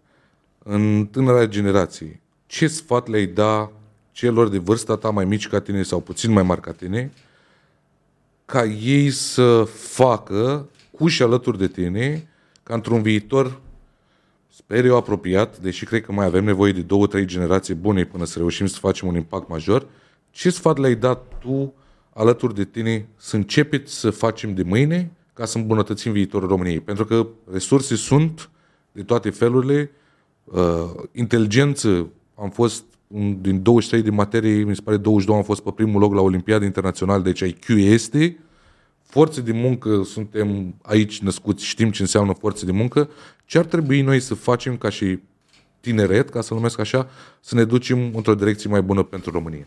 Cum vezi tu? Ce ei îndrumat tu să facă? Primul lucru mi l-a spus și fratele meu de față cu părinții mei. Mi-a spus nu asculta de părinți. Pare, ce? Adică sună, sună a el. Ceva ce Eu a știu de spus, ce, dar de ce? Pentru că părinții, din punctul meu de vedere, natura lor este să te protejeze. Și în momentul în care tu, dau un exemplu, vii la tatăl tău sau la mama ta și le spui, cum le-a spus fratele meu, mamă, tată, vreau să fiu actor. Oh, n-ai bani, ce mănânci, ce faci? Exact. Am pățit-o și eu. Exact. Și asta e natura lor. Nu vă supărați niciodată pe părinții voștri că fac chestia O asta. fac din adâncul inimii, Este este o din cădească. adâncul inimii și o fac și părinții buni și părinții răi. Nu există o diferențiere între ei. Um, Dar asta nu înseamnă că ei știu ce este bine pentru tine. categoric. primul rând. Categoric. Pentru că tu, ca părinte, trebuie să știi tot timpul este o diferență între a crește un om și a fi omul respectiv, să fii în carnea lui, în pielea lui, în mintea lui. Tu oricât crezi că înțelegi un om, ăla este alt om, chit că a ieșit din tine. Da, chit că este De mintea lui, experiența lui. Exact. Corect. Exact. Uh, cel mai rău lucru pe care ai putea să-l faci ca tânăr este ca în perioada de formare tu să pleci cu niște preconcepții da, insuflate de generația mai bătrână, care la un moment dat nu se vor mai aplica. Și care deja nu se mai aplică. Deja nu se mai aplică sau la un moment dat nu se vor mai aplica deloc.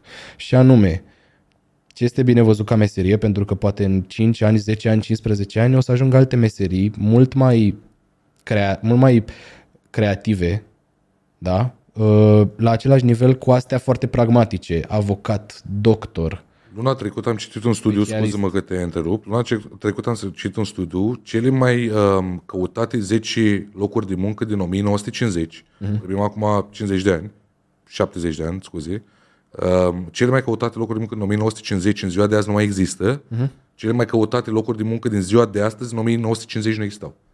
Apropo ce zici tu. Luna trecută am citit asta. Continuu, te rog, scuze.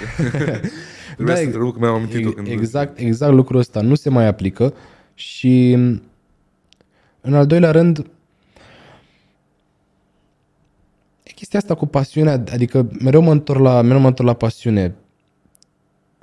Nu consider că noi ca societate trebuie să ajungem într-un punct în care, da, într-adevăr, avem nevoie de medici, avem nevoie de avocați, avem nevoie de uh, first responders, avem nevoie de oameni care se ocupe de lucrurile astea, avem nevoie de ingineri. Dar eu nu cred că se va seca România de ingineri și de medici dacă mai mulți copii nu ar asculta de generația mai în vârstă și nu ar mai vrea să se formeze ca medici sau ca avocați sau ca ingineri. Nu da. cred că am seca. Care era visul tău când erai mic? Ce vrei să fii? Dacă ți-l zic pe mea o să râzi. Eu când eram mic ziceam că vreau să ajung musafir. Musafir. Da. Eram taximetrist. Da, când ești mic, vezi, vezi ceva care ți se pare cool și spui eu vreau să fac aia, vreau să fac aia. Exact ca atunci când trece, când te duci în parc să joci fotbal și trece ăla cu Jabulaniu original din 2012 cu mingea originală și tu ai un rahat de minge, portocalie de aia de iarnă, de stoarsă de toate e smulsă, e făcut în toate Da, da, da. felurile și te duci acolo și ai 11 ani, 12 ani și îl tragi pe taică tu și zici, bă, dar tată, dar vreau și eu aia. Exact așa e la copii și așa am fost și cu eu cu meseriile, bineînțeles. Am avut și o perioadă în care îmi doream să fiu actor. Chid, Vreau să fiu doctor după aia. oricât am refuzat lucrul ăsta, am avut și o perioadă în care voiam să fiu actor, pentru că mă duceam la, la spectacolele de teatru al lui Fratimiu și îl vedeam pe el pe scenă și eram foarte impresionat de ce se întâmplă și la momentul ăla tu ca copil nu te gândești că nu faci diferența între a fi impresionat, dar știi că tu totuși nu ești de chestia aia sau nu vrei să faci lucrul ăla. Tu vezi lucrul ăla și îl treci prin filtrul a vreau și eu, atât. Atât. Nu ce Nu mai implică ai, în spate, uh, corect. exact, nu mai ai discernământ mai departe. Și da, revenind la, revenind la discuția noastră, în afară de a nu asculta de părinți, care deja am stabilit că e un mod figurativ de a spune să nu asculti de alții, um, mă sincer aș spune să nu respecte nici, uh, cum să spun, ceea ce noi acum ca generație tânără percepem că sunt reguli scrise uh, ca o Biblie. Și anume acele legi nescrise care spun, păi tu nu poți să ai 16 ani și să fii antreprenor, păi tu nu poți să, pă, nu știu, să ai 40 de ani și să te apuci de o facultate, tu nu poți să aproape să ieși la pensie și încă să ai un business. Apropo de asta, îți mai zic o statistică, tot așa am citit-o luna trecută, sunt mai mulți miliarda, uh, milionari sub 20 de ani decât peste 60. Uh-huh. Dar spune că nimeni nu poate să facă sau nu poți să o faci exact. dacă ești tânăr. Dar sunt mai mulți sub 20 de ani decât peste 60. Care mie mi s-a părut super tare când am citit treaba asta. Pentru că copiii în ziua de azi cu Bitcoin, cu toate uh, metodele astea de online, pot să facă avere mult mai repede. Și încă, încă un lucru pe care aș vrea să spun este să-și respecte profesorii care le acordă libertate în ceea ce fac. Eu am avut norocul să am uh, câțiva profesori în, uh, în liceul uh, pe care l-am făcut în Coșbuc, care ne-au acordat această libertate și pentru care materia și programa școlară au fost niște lucruri pe care ei trebuiau să le facă, altfel erau concediați, nici de cum niște lucruri pe care, cu care să ne îndoctrineze pe noi. Și am apreciat foarte mult uh, lucrul ăsta. Profesoara mea de română, doamna Lina Plohi, ne-a învățat, uh, cum să spun, româna, ne-a pregătit pentru bacalaureat, însă eu n-am simțit niciodată că sunt constrâns de ora respectivă, n-am simțit niciodată că, deși am dat bacul și știu că am învățat mecanic, n-am simțit niciodată că profa mea de română a fost cea care m-a inspirat să fac lucrul ăsta. Nu. Sistemul de învățământ. Apreciați-vă uh, profesorii care fac diferența între sistemul nostru de învățământ, despre care și profesorii știu că este cu multe bube Clar. și defect, și profesorii care se iau după lucrul ăsta și consideră că educația se face cu biciul în mână. În fie, refuz să cred că există pe pământul ăsta o țară sau un oraș în care să nu existe și profesori în anumite licee care te lasă liber și care reușesc cumva, deși este foarte îngrădit de programa respectivă, să te și formeze. În drume. Și să nu fie doar profesor, să fie dascăl. Corect, la propriu, bravo. Bună asta. Să fie dascăl, nu să fie profesor. Și e foarte greu ca tu, fiind profesor de sport sau de desen, să fii dascăl.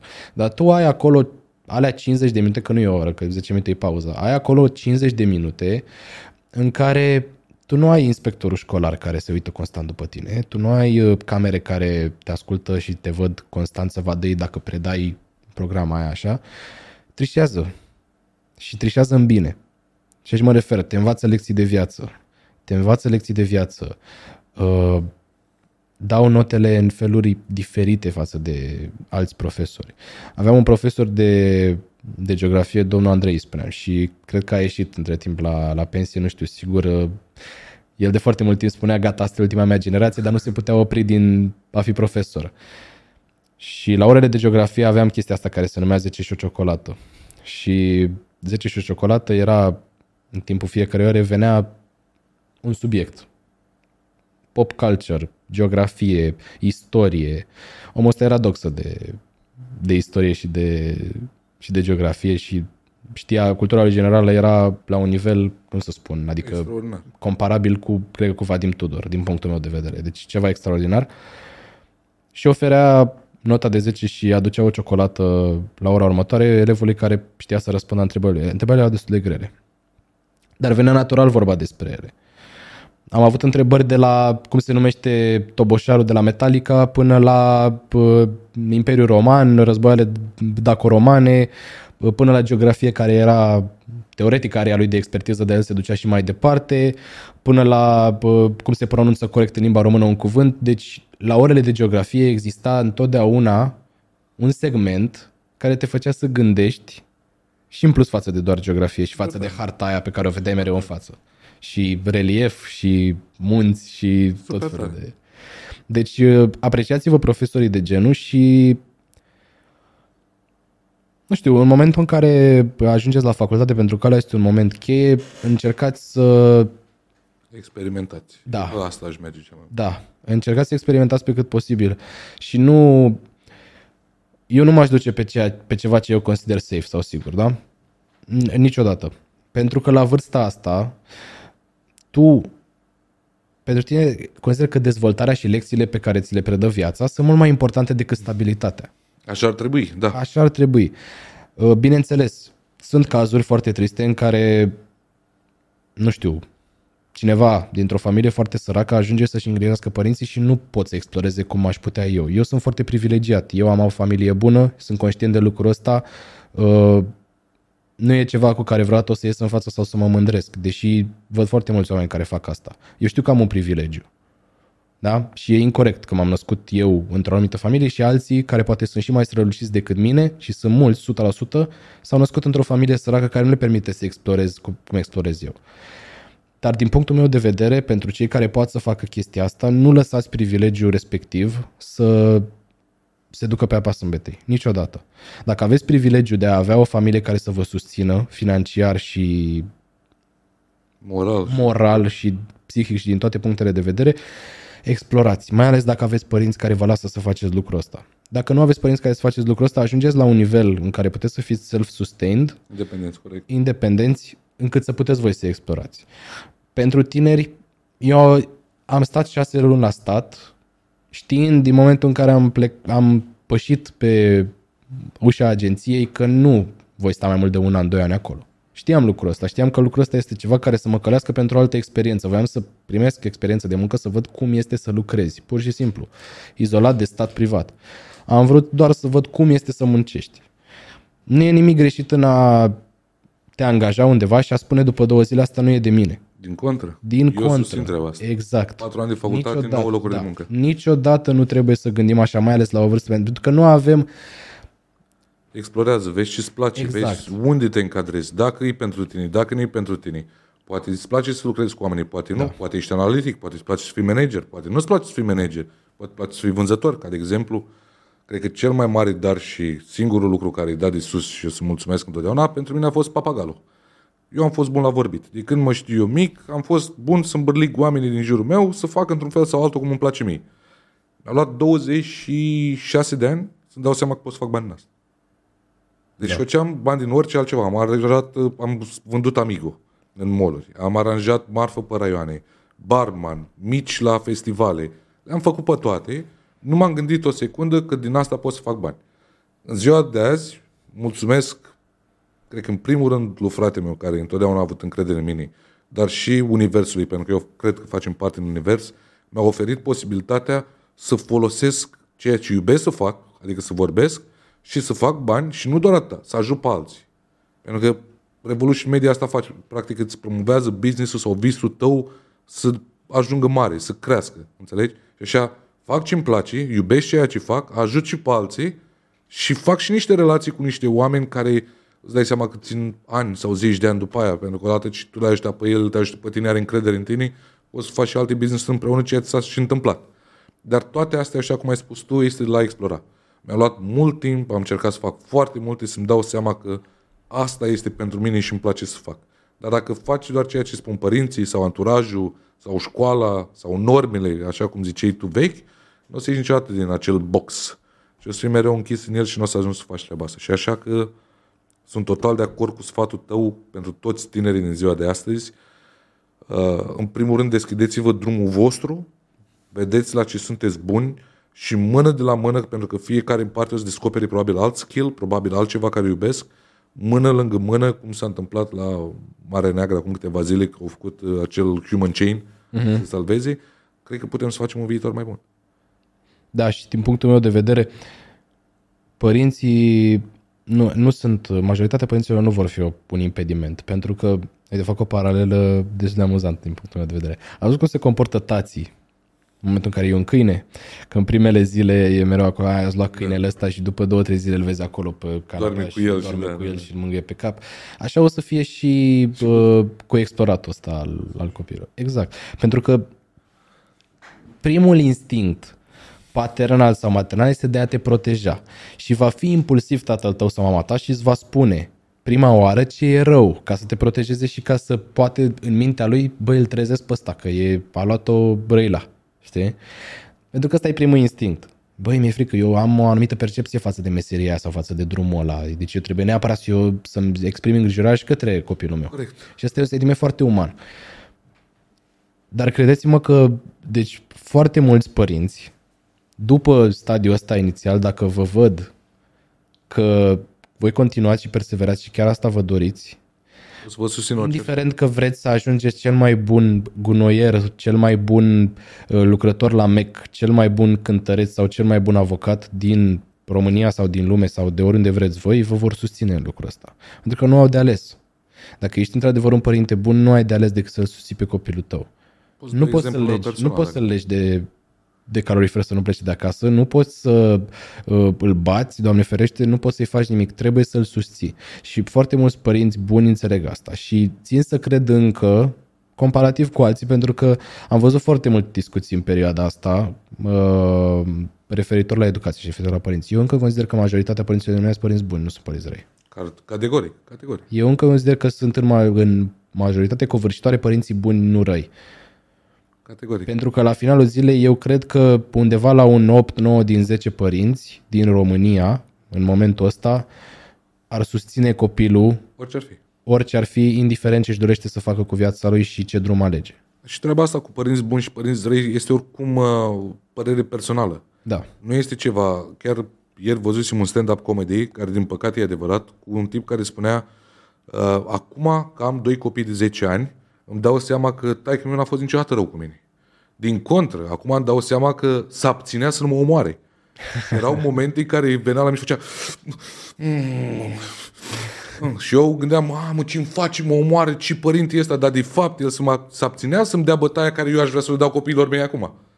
Da. Și atunci, de fapt, era un părinte bun. Dar ți-a luat 30 de ani de viață, încă vreo 10 de copii, nevastă și un job, ca să-ți dai seama ce făcea el pentru tine atunci și nu era rău și era bun. Și atunci de aia zic că de multe ori e subiectiv ce înseamnă părinte bun sau părinte rău. Da. S-ar putea ca părintele ăla să muncească 12 ore pentru tine, să mai stea și două ore cu tine să joace și pentru că o zi l-ai prins într-un uh, ton nașpa și ți-a dat o înjurătură, zici, "A, tati nu mă iubești.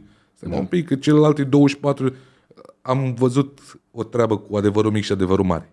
Mm-hmm. Adevărul mic e la care îl vezi tu. Adevărul mare s-ar putea să făcut mult mai multe pentru tine decât vezi tu atunci. Categoric. Sau motivul Și asta pentru... La părinți, e, când ești mic cel puțin, Vezi numai adevărul mic. Părinții atunci când ești mic fac lucruri, adică gândiți-vă cât de special este cât de special este relația asta, pentru că părintele tău nu face nimic așteptându-se ca tu Să-i dai înapoi. să-i dai înapoi. Corect. Și nici când ești mare, pentru că majoritatea părinților, tot, la tot ce se așteaptă de la tine, în momentul în care tu ajungi capabil să ai grijă de ei, este o cană cu apă.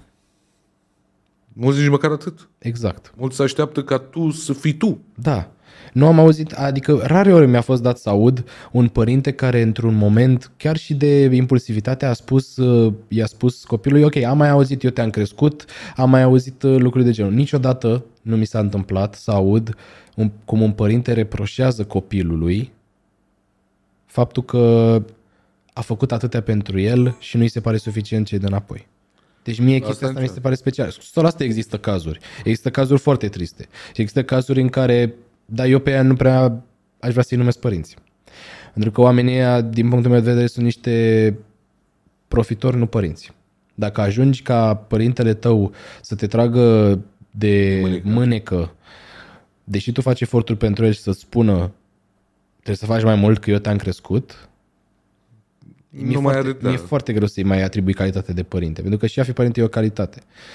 Faptul că e mama sau tata nu îl face părintele tău. În unele cazuri sunt niște rupturi acolo groaznice și oameni care nu vor să mai audă de tatăl lor, de mama lor. Oricum și acele necazuri și acea mentalitate a celor părinți vine tot dintr-o rană provocată da. de părinții lor da. sau modul în care au fost crescuți. Um, sunt puțin care cred eu că pur și simplu au luat-o ei razna deodată și au început să facă așa. Sigur, au și niște traume netratate și așa mai departe. Da. Andrei, am vorbit de ce ar trebui să facem, cum ar trebui să facem și de ce ar trebui să facem treaba asta. Acum, pentru final, ultima mea întrebare este dacă ai avea oportunitatea să stai la masă cu trei persoane, cinci, hai să spunem cinci persoane. Oh. Trei sau cinci? Trei? Hai să vedem, hai să vedem dacă poți să numesc trei și după mai, mai vedem dacă poți. Trei persoane. Uh, în viață sau nu. Ok. Recente sau din trecut, cu care să stai la masă să poți să le pui niște întrebări. Care ar fi ele și de ce?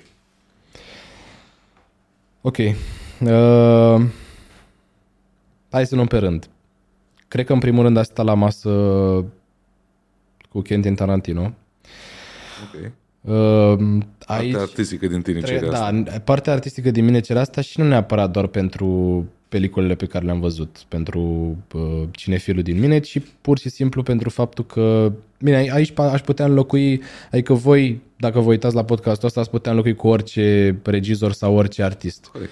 Aici mă refer pur și simplu la faptul că mi se pare fascinant să ascult oamenii care mie mi se par geniali vorbind despre craftul lor. Și aici mă refer la artiști, mă refer la sportivi, mă refer la medici, deși asta cu medicii e puțin limitată creativitate, dar există și medici care descoperă lucruri incredibile și cercetători.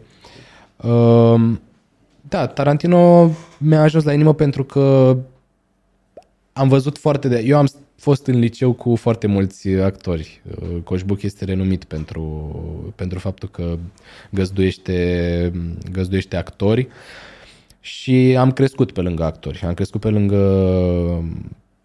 Bogdan Iancu și Ștefan Iancu, doi, uh, doi frați pe care i-am cunoscut foarte devreme și uh, de când au fost foarte mici au făcut lucrul ăsta.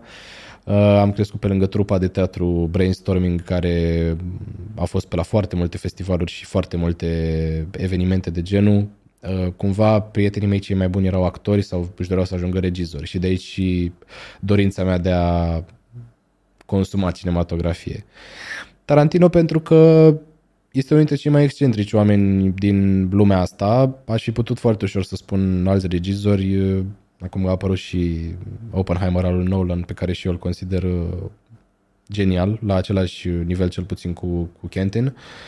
Dar pur și simplu pentru că el este diferit. El este excentric, filmele lui nu, nu seamănă cu orice altceva ai văzut în viața lui și aș, asta aș putea spune despre, și despre restul pe care i-aș invita. Uh, deci pentru cinefilul, da, pentru cinefilul din mine aș spune Tarantino.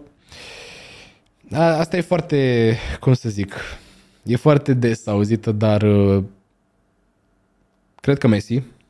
Cred că Messi pentru uh, românul Ești fotbalist. care spune Messi. Pentru românul fotbalist din mine și pentru ce știu că am uh, îndurat la campionatul ăsta mondial urmărind și nu m-am gândit în viața mea că voi ajunge să fiu atât de investit în rezultatul unui sportiv cum a fost investit ca Messi să câștige Cupa Mondială și lucrul ăsta m-a pus puțin pe gânduri.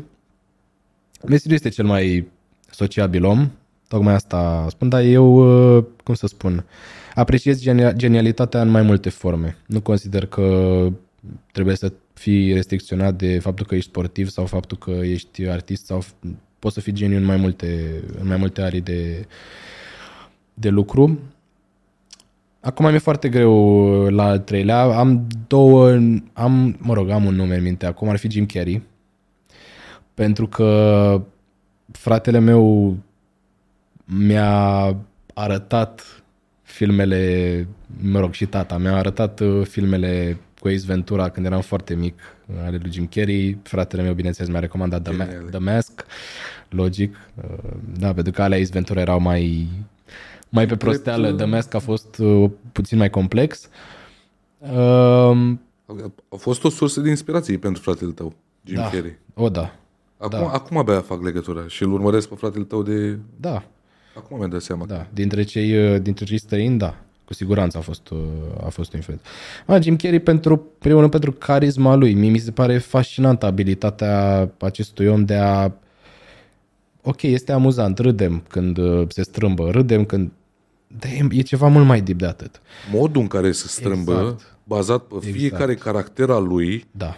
este genial. Este adică omul, sunt mulți comedianți. Este, din punctul meu de vedere, omul la care ai putea, un om care se uită casual la lucrul ăsta spune că face același lucru, dar în microexpresiile lui mereu este ceva diferit, adaptat la ceea ce reprezintă, ce face el în momentul ăla sau pe Exact cine așa imită.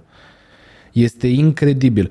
Și faptul că este atât, este un om atât de carismatic încât orice cameră în care intră se luminează dintr-o dată, pur și simplu. Doar pentru că este el acolo. Și nivelul ăsta este cu chestia asta te naști. Nu există. Adică poți tu să ai talentul ăsta născut, poate altul să nu aibă și să lucreze mai mult decât tine și nu cred că poți să ajungi să ai. Chestia asta te naști. Și din punctul meu de vedere, pentru chestia asta cu carisma, Jim Carrey. Și acum la 4 și 5, dacă mai găsesc, nu știu, mai sunt. Uh, e, mie mi se pare foarte, foarte tare. De 2 ani uh, și jumătate mă uit la Formula 1. Uh, mie mi se pare foarte, foarte tare uh, Lewis Hamilton. Mi se pare că drumul lui acolo, între niște oameni exclusiviști, Baștani. paștani, albi, da? Uh, Luat de la zero. exact, Uite, nu știam povestea asta până acum o săptămână. da. Am avut un drum spre Brașov cu colegul nostru Adi, care este fan înrăit mm-hmm. și mi-a povestit de Hamilton, Da. Hamilton pe care eu îl uram, între ghilimele îl uram, mm-hmm. doar din ideea de de ce vrea să bată recordul Schumacher. Eu fiind Schumacher uh, fan forever and ever, că ăla l-am prins eu când eram mic Da. și îl uram doar pentru asta, dar fără să citesc povestea. Și când mi-a spus Adi, mi-am dat seama că este acel pattern care îl caut în, în Cristiano Ronaldo, Tom Brady și așa mai departe, e de fapt Hamilton. Și îl uram doar pentru că nu citisim uh, cartea și judecasim, dar corect. Are o poveste superbă. Are o poveste superbă și relația cu tatălui mi se pare, mi se pare incredibilă. Faptul că un om care a îndurat atâtea de la tatălui și-a dat cumva seama la maturitate faptul că deși tatălui nu a fost perfect, nu s-a comportat perfect cu el, poate câteodată a fost mult prea aspru, a făcut-o pentru că îl iubește și faptul că au reușit să, să stea împreună și să intre în lumea asta și să o domine pentru atâta timp, mi se pare o poveste incredibilă. Mi se pare chiar o poveste incredibilă. Și faptul că na, mai are activitățile lui prin care vrea să aducă mai mulți oameni de culoare în lumea asta, o lume care într-adevăr a fost destul de privată, a plecat dintr-un punct în care încă exista segregarea în, în America, încă exista segregarea prin, și prin Anglia, adică cumva este o poveste unlikely din punctul meu de vedere și multă lume privește oamenii ăștia privesc oamenii ăștia care domină în sport și neștiind povestea dinainte, e exact tura asta mult spus ură. Uh, Faptul că îți displace un sportiv pentru că este cel mai popular, pentru că câștigă cel mai mult, în orice sport, cine domină sportul în momentul respectiv va fi most hated. Chestia asta nu ai cum să o îndepărtezi, chestia asta va fi, se va aplica indiferent că ce culoare ai pielea, indiferent uh, din ce mediu provii. Uitați-vă la LeBron, spre exemplu. Mă întorc din nou la LeBron. LeBron, om care nu a călcat strâmb niciodată. Cel puțin nu știm noi. Și totuși are foarte mulți hateri. Are extraordinar. Doar de prin mulți. prisma faptului că Domină. domină basketul și fiecare greșeală punem un reflector pe ea de 100 de ori mai puternic decât facem cu orice alt uh, basketbalist. Poate și Jordan, dar Jordan n-a prins epoca social media. El a avut, la fel de mulți hateri. și o amplificăm. Nimeni nu se gândește că stai puțin, omul ăsta e un model, până la urmă, de urmat. Cel puțin în viața personală, căsătorit cu prima lui iubită din liceu, s-au căsătorit, a făcut copii, uh, n-a călcat niciodată pe bec, uh, nu am auzit niciodată de el că a violat, Doamne ferește, că a înșelat, nu am auzit niciodată de el că are afaceri ilegale, din contră, e un antreprenor incredibil, mai ales după mutarea în Los Angeles, a bubuit absolut tot, tot ce are el, inclusiv firma de tequila, inclusiv uh, uh, studioul pe care, în care a cumpărat acțiuni, inclusiv uh, uh, avea el uh, un prieten, Rich Paul, cu care are firma, agenția Clutch Sports, la care poate să fie uh, jucătorii angrenați, să fie reprezentați de un agent. Da. El nu are share acolo, că nu ar fi moral Da. să facă chestia asta, că el este încă în NBA. Și totuși ne uităm la lucrurile astea și de de succes omul ăsta și tot îl urâm. Și pe mine m-a interesat mereu chestia asta. De ce? Și am ajuns la concluzia că oamenii la un moment dat se satură de faptul că tu domini zona ta de expertiză, să spun așa, indiferent că e sport sau altceva, și decid pur și simplu să fie împotriva ta. Mă bucur că lucrul ăsta la oamenii normali, să zic așa, nu se duce mai departe, dar există și excepții în care se, tre- se sare calul foarte mult. Și pe mine mereu mă fascinează oamenii ăștia care pot să rămână calmi în situațiile respective, să-și mențină drumul lor liniar și să fie model de urmat pentru copii, pentru că toți, consider eu că toți cei patru pe care i-am menționat până acum, sunt modele bune pentru copii de toate vârstele. Inclusiv Tarantino, da, poți să spui că la un moment dat, uh, na, nu poți să pui un copil să se uite la pelicule, că nu vei înțelege nimic și e și foarte violent, dar pentru, făcând abstracție, spre exemplu, la Tarantino de bă, filmele lui și efectiv ce e acolo, viziunea lui mie mi se pare la fel de genială cu arestor a lui Messi, cu a lui Hamilton și cu a lui Jim Carrey. Cred că Tarantino este singurul, din punctul meu de vedere, și eu sunt, adică mă uit la toate filmele, știu pe de rost, cred pe toate. Uh, cred că o să fii singurul regizor al căror filme vor fi forever young. Uh-huh. Pentru că n-ai cum. Pulp Fiction cel puțin, uh, el a făcut Pulp Fiction, da. parcă nu? Uh, ăla o să-i arăt filmul. Ăla trebuie la un punct să-i zic că ăsta e filmul care te dezvirginează. Deci, serios. Corect, Mi s-a exact. părut genial filmul ăla și întotdeauna o să-l arăt și o să fie extraordinar. Și nu numai, asta e un exemplu. La fel și cel care a făcut uh, uh, Batman și Ince- Inception. Uh, am uitat cum îl cheamă. Nolan, da. Nolan, nu? Christopher Nolan, da. Deci mi se pare genial. Deci tu să ai, ai patru ani să faci un Batman ca și deadline, dar în timpul ăla să faci alte trei filme ca și pregătire pentru Batman care să participe la Oscar, trebuie să gândești outside the box într-un stil barbar. da să poți să categoric. faci treaba asta. Și Inception a fost, din punctul meu, a fost furat. Ăla trebuia să ia neapărat Oscarul. Adică a fost extraordinar filmul ăla, scris și regizat de el. Adică și scriptul a fost tot de el făcut, care mi s-a părut extraordinar. Dar, um, adevărat, sunt oameni cu un geniu extraordinar. Eu cred că sunt și în România acei oameni. Unul dintre ei, um, nu știu dacă l-ai citit, dar uh, presupun că ai făcut-o, este Dan Puric, mm-hmm. care are niște cărți despre ce înseamnă România extraordinare și mi se pare un geniu al momentului nostru. Ok. Um, și a cincea persoană. Hmm. Acolo rămăsesem. Da, Chiar nu mă po- gândeam nu- unde rămăsesem. Nu la pot să cincea. nu mă gândesc din, din sport, asta e problema mea, pentru că de fiecare dată când mă gândesc la idol, eu am fost foarte influențat de sport. Îmi place să mă autoeduc, să spun așa, și din alte zone. Nu, cred că o persoană pe care nu cred că am prețuit-o suficient până nu a pierit, din păcate, este Kobe Bryant. U, chiar. Și spun uh, lucrul ăsta pentru că indiferent de cine mă voi gândi acum, cântăreț, uh, nu știu, zona politică, actor sau așa, simt că aș face o nedreptate nepunându-l pe Kobe aici. Cobra mentality. Da. Uh, Ceva ce nu cred că au restul de patru de aici și anume doza aia de nebunie în muncă. Hamilton și Messi sunt foarte talentați. Corect. Tarantino este foarte, are o viziune incredibilă și e foarte talentat, însă nu, nu cred că are mentalitatea respectivă, nici nu prea ai cum să o aplici în lumea filmului, e la fel, e foarte migălos și foarte... Acolo trebuie să-ți vină, cum se zice. Exact. Um, și Jim Carrey la fel. Jim Carrey cred că e cel mai talentat dintre toți. Culmea, deși e actor și nu face sport, nu practică sport, cred că mie mi se pare cel mai talentat dintre toți patru. La Kobe intervine altceva. La Kobe intervine doza aia de nebunie pe care eu știu că nu o să am niciodată, dar mi-ar plăcea în naibii de tare să aud despre cineva cum povestește despre ea. Adică, deși știu că la mine niciodată nu, nu sunt wired să fiu așa, nu sunt uh, eu construit să fiu la nivelul ăla de nebun, aș vrea cumva pe cât posibil să maximizez lucrul ăsta și cred că aș face lucrul ăsta ascultându-l pe el, așa, într-o lume utopică. Chiar, în care chiar îți propun. da, deci chiar, uh, cum să zic, e...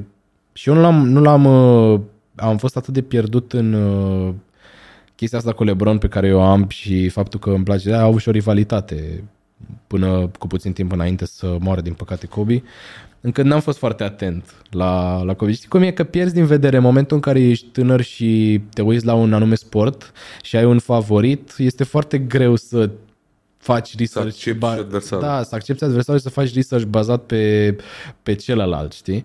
Iar eu despre Kobe am aflat foarte multe în anul în care a murit. Din cauza la toată reclama și tot ce a apărut. Exact. În anul în ți-a sărit care, în ochi. înainte, în anul în care a murit și înainte, dar și după. Pentru că eu, în momentul în care a murit Kobe, eram în, într-un plin proces de exact asta. A avusesem uh, discuții să citesc cartea, să comand cartea lui, biografică, uh, cit- am văzut niște interviuri cu el, am văzut niște eh, nu prea făcea podcasturi, dar am mai fost invitat pe la Tonight Show-urile de acolo din America. Și întotdeauna mi s-a părut, când eram mic, că e un rol pe care îl joacă.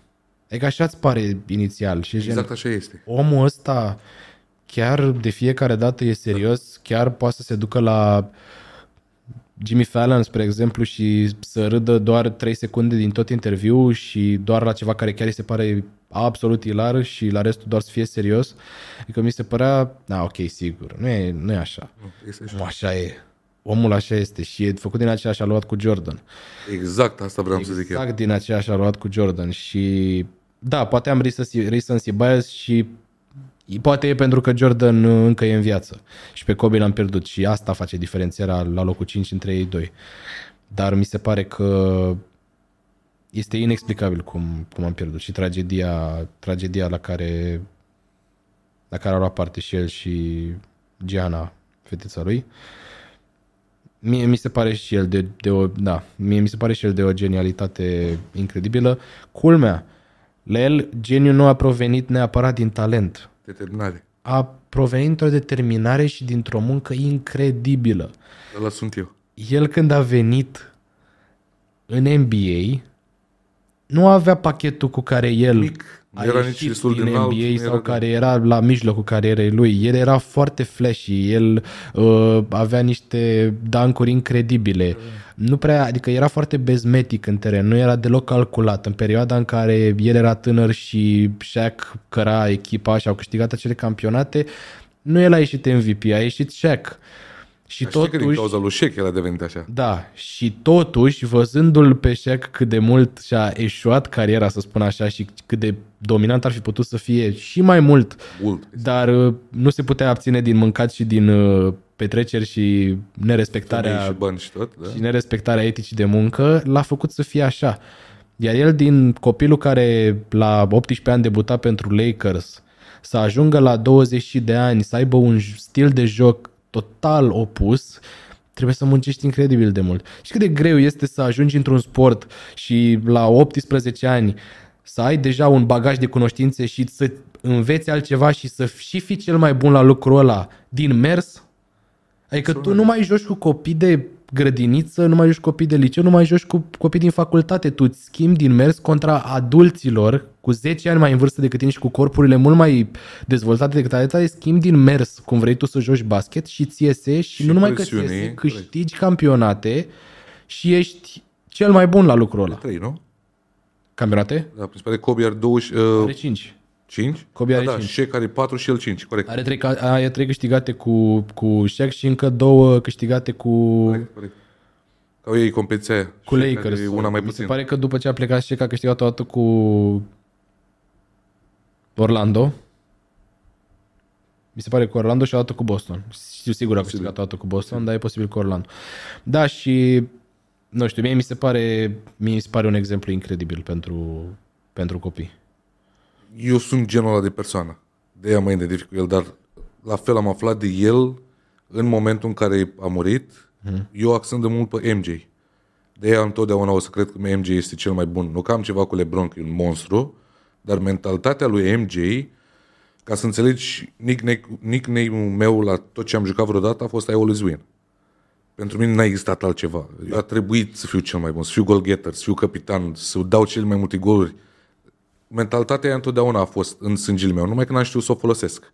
Și când am cunoscut uh, uh, Cobra Mentality, dar nu din cauza lui, din cauza altor mentori care i-am și în ziua de astăzi, uh, eu m-am schimbat extraordinar.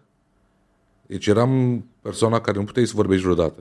În cameră existam doar eu, expert total și incontestabil. Nu contează că vorbeam de construit mașini, știam să o fac.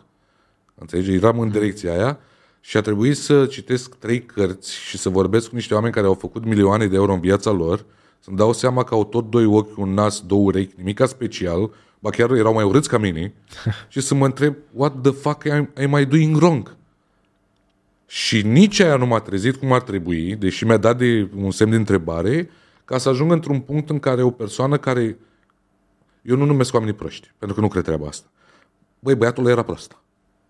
Deci ca să poți să zic cuiva că e prost, trebuie să-mi demonstrezi pe o perioadă lungă de timp că ai toate facilitățile, toate lucrurile la îndemână și să nu faci mica cu ele. Că nu ești prost aici, că te duci biblica. Prost e că nu folosești ceea ce e la îndemână să devii mai bun. Și atunci de aia zic că eu nu un prost. Băi, el era prost. A avut tot ce putea la dispoziție uh-huh. și a venit într-o zi cu o idee în business mai bună ca a mea. Și aia mi-a dat mie the mindfuck of my life. Stai un pic, tu îți dai seama că de ignorant sunt eu să nu observ că cea mai proastă persoană care eu o cunoșteam sau o consideram, de fapt a venit cu o idee mai bună ca mine. Și atunci m-am, m-am la propriu, am luat caietul și m-am dus la frate și am zis, zim tot ce am pierdut, fratele meu. și a zis, cum adică? Zic, tot. Păi stai mă, că de 2 ani, tot. Cum să fac vânzări, cum să vorbesc de cum să fac closing, cum să ies pe stradă, cum să agăți oameni, tot. Era atunci network marketing, făceam în perioada aia. Și atunci m-am trezit cu adevărat și atunci am început să aflu de ce înseamnă cu adevărat uh, Cobra Mentality, care în momentul în care am dezvoltat-o eu, e, bine, în momentul în care am învățat-o eu, am învățat-o din cartea uh, How to Win Friends and Influence People, dacă ai citit-o, dacă nu, mm. recomand din, tot, din toată inima, pentru că este o carte care îți ia exemple de succes, gen Abraham Lincoln, Dale Carnegie și așa mai departe, și îți dau exemple, episoade scurte din viața lor, cum au făcut ei să rezolve o problemă, dar nu doar resoluția, ci cum au vorbit, cum s-au comportat și așa mai departe. Lucruri care eu nu le-am mai întâlnit că nici în podcast nici în YouTube videos, nici, dar în cartea aia îți spune exact. Și poți să alegi modul care ți să uh, uh, priești, care îți priești cel mai bine. Și mi s-a părut extraordinar. Pentru că atunci am început, de exemplu, pe partenerul meu la vremea aia, era o, o, o frază și nu o să o uit și o să o povestesc toată viața mea și copilul meu și spunea niciodată când vorbești cu cineva, chiar dacă nu are dreptate, nu fii agresiv. Nu-i spune, băi, ești prost, n-ai dreptate. Mm. Du-te la el și spune, da, dar hai să încercăm și așa. Și zic, eu cu Roman eram așa. Deci la noi nu exista, du-te bă și tu mai băi, tu ești prost, tu ești prost. Și nu făceam. și am citit aia în carte și mă duc și zic, Roman, ar trebui să ieșim pe stradă să vorbim cu oameni, restaurantele sau și Roman spune, nu cred că merge asta. Eu zic, băi, Roman, dar dacă mergi? Și el spune, hai să încercăm. Și zic, ce ai zis?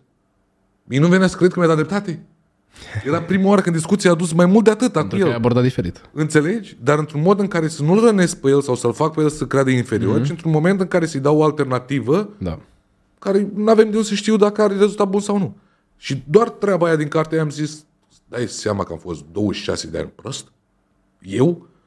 Ca să-mi dau seama că trebuie să vorbesc cu oameni într-un fel. Și am început să exersez. Bam, bam, bam, bam. Și cartea aia mie mi-a schimbat. Acolo a început de, de, de, de cobra mentality, din, din punctul meu de vedere. Pentru că încercând să iau niște skill-uri care existau în mine, dar nu știam să le finisez, Categoric. m-au făcut să citesc mai mult, să dezvolt mai mult și făcând treaba asta cu skill-urile care le aveam, acum când mă întreabă cineva și cel mai tare e aia cu ai avut noroc. Știi? Mm-mm. Când vine unul la tine și spune, dar de unde ai luat mă mașina asta? Și zic, am muncit. Ai avut noroc. Stai așa, când, în weekendurile alea când eu stăteam și munceam, ăla nu mai e noroc. Tu te duceai în discotecă și cheltuiai bani. Exact. Nopțile alea în care eu nu dormeam și munceam și tu dormeai la ora 7 sau 8 sau te uitai la meciuri, ăla n-a mai fost noroc. Ăla a fost mamba, sau ăla îl consider eu mamba mentality. De aia îmi place și Ronaldo. Kobe spunea, uh, Shaq zicea când venea la antrenament, îl găsea pe Kobe deja uh, întorcându-se după teren să se bage la baia cu gheață. Și ei de-abia veneau la antrenament. Ronaldo la fel. Dacă i auzi pe Cross și pe Modric când povestesc, ziceau, noi veneam la 10 la antrenament, Ronaldo terminase deja șuturi la poartă, făcuse sală și intra pe teren să facă uh, jabloane. Ăla e de mamba mentality. Când toată lumea doarme, tu mai faci un extra mile. Încă un pic, mai dezvolți e, ceva. Este acea legendă despre, despre Kobe pe care e posibil să, să o știi și tu și pasionații de, de sport în cantonamentul echipei când uh, l-au chemat pe, pe Kobe în club. Așa. Și el de obicei nu făcea lucrurile astea și se trezea la 3-4 dimineața să se antreneze și era singur în sală și le-a spus o singură dată, da mă, vin și eu în club, dar cu o singură condiție. Mergem în club, dar vă treziți și voi la 7 dimineața după club și veniți cu mine la, în sală. Să ne antrenăm. Bineînțeles, să ia, da mă, da, sigur, lasă că mai mergem noi acolo, ne spargem și iar de ăsta a doua zi. S-a dus în club, a băut Kobe foarte puțin sau deloc, asta cu ei s-a distrat. A doua zi se face ora respectivă la ușa Hai. lor. Hai, pe ce faceți? S-au crucit aia. adică există legenda asta despre, despre Kobe, nu mai știu de cine este povestită, dar uh, e în caracterul lui, adică este exact ce ar face el. Pentru că de asta am spus mai devreme de, de self-discipline. Că prin asta îi înveți și o lecție și așa, se, așa îi separi pe cei care într-adevăr vor să facă ceva de cei care nu vor să facă Exact ceva. asta este. Pentru că ok, poate și eu într-un moment vreau mai mult să mă duc în, să mă duc în club decât să stau să arunc la coș, da? dacă fac basket. Dar în momentul în care m-aș duce la Kobe, fără să-i spun că există și de la mine un willingness să fac un compromis, nu l-aș lua pe omul ăla din treaba lui și să îl aduc în mediul meu, dacă mediul meu este nociv pentru ce vrea să facă el. Adică dacă omul respectiv vrea să se antreneze și vrea să trăiască de nebun la 4 dimineața, mie nu mi se pare corect din niciun punct de vedere să mă duc la el și să-i propun știind asta să meargă cu noi în club. Și eu cred că de asta i-a pedepsit în felul ăsta. Mm. Pentru că el la un moment dat s-a, probabil s-a săturat, dacă e adevărată legenda asta, bineînțeles, dar uh, asta e o pildă destul de bună. Dacă la un moment dat te saturi, așa pedepsești pe cineva. Nu prin a fi rău, nu prin uh, a face comentarii, nu prin a te lua la bătaie, nu prin a face anumite remarci. Da? Uh, e o legendă la fel cu Ronaldo. O da. știi pe aia cu mâncarea? Da. Uh, și în felul ăsta pedepsești pe cineva. Pentru că le spui, da mă, ok, hai, hai facem cum vreți voi, dar sunteți în stare să faceți și voi un compromis? Sunteți în stare și voi să vă treziți cu mine? Pentru că eu de obicei nu fac asta. Și voi ați venit la mine știind că eu la 4 dimineața mă trezesc la antrenament și tot ați venit să mă chemați în club. Corect. Unde știți bine că nu, mie nu face bine să merg dacă mă trezesc la 4. Corect. Sunteți și voi dispuși să vă treziți din beția aia și să fiți responsabili în seara asta să nu vă faceți în căcat încât să veniți cu mine, hai nu la 4, dar la 6 să veniți cu mine în sală? Da, sigur, cum să nu, da. Nici nu aștepta să le bată la ușă, probabil. Clar. Despre asta e vorba. Eu niciodată, adică eu am încercat să mă înconjur exact de oameni care nu fac lucrul ăsta. Uh, aveam foarte multe, bine, liceu am iertat lucrul ăsta pentru că eram toți copii și cumva mă gândeam că la vârsta respectivă nu, dar la maturitate, dacă eu ajung să spun la un moment dat, am un meci de fotbal american sau o deplasare la care trebuie să ajung neapărat la fotbal american și tu știind asta, continui de fiecare dată să mă întrebi, hai mă, dar nu lași, dar nu lași fotbalul american, mă, lasă, mai ai în club că e eveniment la Funky sau e eveniment în Boa sau pe unde mai, mă rog, unde ne mai, ne mai ducem noi. Hai mă că e eveniment acum să te duci la aia sau dacă insisti, nu vreau să fii în viața mea. Păi, pentru că, nici eu, ușor, pentru că nici eu în momentul în care tu vrei să te duci acolo și vreau să fac altceva, nu te corup să zic vino cu mine la, să practicăm fotbal american. Nu. Adică și când e invers și mie mi se pare ultima, ultimul căcat, cea mai nocivă chestie să mă duc în club, nici eu nu mă duc la, la care îi place clubăreala și în fiecare săptămână se îmbată, indiferent că e, eu mi se pare bine sau nu, nici eu nu vin să-l trag de mână și zic, bă, ia vină mă și fost sport cu mine, că nu e bine aia. Din contră, încerc să te susțin. Sau așa exact. ar trebui să fie. Exact. Și eu am avut norocul să mă înconjur exact de oameni care înțeleg lucrul ăsta și în momentul în care am ceva de făcut, indiferent că este pentru Dinamo, indiferent că este podcastul ăsta, indiferent că este a practica sport, niciunul din prietenii mei nu va insista. Nici iubita mea nu va insista, nici prietenii mei nu va insista, nici părinții mei nu va insista, nici fratele meu nu va insista. Și am reușit să mă înconjur de, de oamenii ăștia, pentru că aș sunt om, la un moment dat va exista, și au existat multe momente în care m-am întrebat și eu, bă, dar nu avem federație la fotbal american, avem șase echipe în campionatul ăsta, nu fac de performanță, ăia de la mine din echipă poate se mai duc și ăia, dai seama înainte să bea, să nu știu ce, și vin în ultimul hal la meci, că nu e atât de serios ce se întâmplă acolo, ca la basket, unde ai o federație, unde ai o structură. E mai mult de plăcere, zic așa. Îți dai seama că am avut momente în care m-am gândit, bă, dar e pot și eu să nu mai merg un weekend să mă duc să beau sau să mă duc să mă distrez. Înconjurându-te de oameni de genul, ești mult mai likely să faci lucrul ăsta din cauza peer pressure-ului. Corect. Și oamenii, la un moment dat, într-un moment în care tu ai o slăbiciune și trebuie să ieși din ea, cum ar fi, îți zici, bă, dar am bat picioarele că m-au și supărat ăștia la antrenament și ba, ba pula în sportul ăsta, nu mai fac deloc și mă duc în club. Dacă e unul pe lângă tine care speculează lucrul ăsta, e foarte posibil să-l asculti. Dacă ai oameni lângă tine care te ascultă și zic, hai mă, lasă că ai mai făcut-o așa, iubești prea mult sportul ca să, las că te știu eu pe tine așa, nu faci lucrul ăsta. Corect, total de acord. Te lasă capul pe Nu e nevoie să vină să zică ei, băi, nu, nu te lăsa. Nu, nu e nevoie de asta. Doar e nevoie pur și simplu să te lasă în pace. Chiar și un comentariu de ăsta din care poate te mai ciondănești pe că zic, hai mă, că tu ești impulsiv, mereu faci așa, lasă, că știu eu, nu te-ai lăsat tu, hă, hă, Până și chestia asta e productivă pentru Corect. tine. Corect. E foarte productivă. Orice, dar nu oameni care speculează lucrul ăsta. Dacă vreodată o să am un prieten care simt că într-un moment al meu de slăbiciune va încerca să profite, profite să mă corupă, să fac niște lucruri pe care el știe că eu n-aș face de obicei, fără să mă lase să am propriul meu chain of thought și uh, conștiința împăcată cu lucrul ăsta, acela nu, mai, nu va mai fi prieten. Foarte corect. Total de acord. Andrei, Mulțumim frumos, te-aș mai ține încă o oră jumate, dar ai și tu treabă, am și eu treabă. În schimb, a fost o plăcere extraordinară. Sigur o să facem versiunea 2. Mm-hmm. Înainte să încheiem podcastul de astăzi, țin să te invit um, la Rich Mindset, uh, cealaltă comunitate a noastră, pentru tineri antreprenori, pentru că ești un tânăr visător, mm-hmm. poate nu încă antreprenor, poate în viitor antreprenor, dar tânăr visător. 23 septembrie, locația o să-ți o transmitem puțin mai târziu, încă lucrăm la mai multe variante. Uh, The Journey 3 se numește evenimentul. Okay. Este creat pentru tinerii care își doresc mai mult de la viață.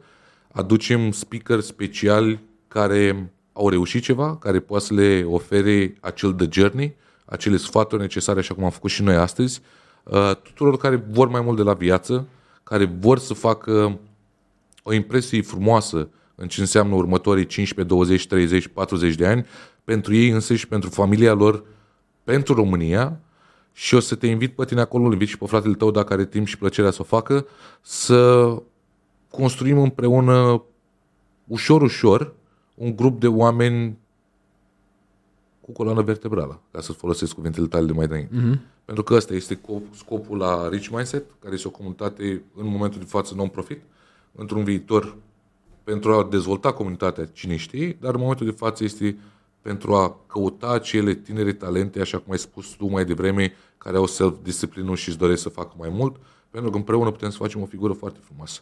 Mai ales noi ca români, ca și mentalitatea în care am fost crescuți, oportunitatea care o aveam ca și tărâm, mă refer, pentru că nu sunt multe țări care au resursele noastre. Categoric. Și IQ-ul pe care îl avem, pentru că suntem în top 5 din Europa.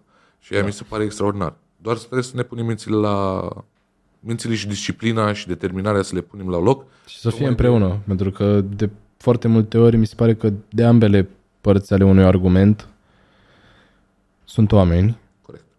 dar care câteodată se pierd în Corect. noțiunea asta de e doar un debate, e doar o dezbatere. Corect. Nu trebuie să sărim la gâtul Ultimul lucru trebuie să fie la ultima măsură, dacă vreodată Pentru că de asta ne vedem necesar. noi, din punctul meu de vedere, țara în felul în care o vedem noi, dar și alții. Că este imposibil ca tu să fii în top 5 la IQ, în Europa și totuși să fie văzut atât de prost. Înseamnă că ceva nu funcționează bine în comunicare. Exact asta. Exact asta e. Și exact asta este scopul la Rich Mindset și The Journey, evenimentele care le facem. Așa că te invităm 23 septembrie, o să-ți dea Vișan exact locații și tot. Uh-huh. Dacă ai timp și poți să vii, te rugăm frumos și te invităm din, Rostul. cu mare plăcere. Uh-huh. Așa cum am zis, fratele tău, dacă vrea să vină să inspire pe tinerii, tinerii doritori, e la fel de bine primit. Între timp îți mulțumim încă o dată că ai venit aici. Mulțumesc eu. Îți mulțumesc că ești un, um, un far de lumină pentru ce înseamnă tineretul din ziua de astăzi, Mulțumesc. pentru că am plăcerea să colaborez cu mulți dintre ei. Majoritatea din Revolution Media sunt sub 25 de ani și sunt sau facem tot posibilul să-i ajutăm să devină, uh, la fel ca și tine, un far de lumină pentru tinerii din ziua de astăzi, să se ducă la un nivel în care probabil copiilor sau copiii copiilor lor să aibă un mod de viață mult mai frumos și mult mai simplu și mult mai um, bazat pe colaborare, nu pe, pe competiții, decât o avem noi în ziua de astăzi. Andrei, a fost o plăcere. Mulțumesc mult și vă mulțumesc și vouă pentru că ah, simt că am câștigat niște frați din punctul meu de vedere în decursul acestor luni de când uh, ne-am angrenat la Dinamo. Uh, culmea, n-am vorbit despre Dinamo, dar uh, Da, chiar o, să- deloc. o să mai vorbim deși despre Dinamo uh, și simt uh, așa cumva natural și foarte, foarte autentic uh, o loialitate Oricând. care s-a dezvoltat pe baza unor principii și nu pe baza unei prietenii preexistente sau pe a unei pile. Da, și lucrul ăsta este foarte important. Ai văzut care e logo-ul Revolution Media? Am văzut un lupușor. Uh-huh. Mhm. Te-ai întrebat vreodată de ce? Exact din cauza la aceste principii. The pack. The pack, we always stay together, întotdeauna avem, întotdeauna avem un plan bine făcut și este singurul mhm. animal care nu o să vezi niciodată în circ. Exact de. Mulțumim cu o dată, Andrei. Mulțumesc eu. Sigur o să ne vedem la episodul 2. Guys, keep in touch, follow us. Andrei aici. Over and out. Yeah.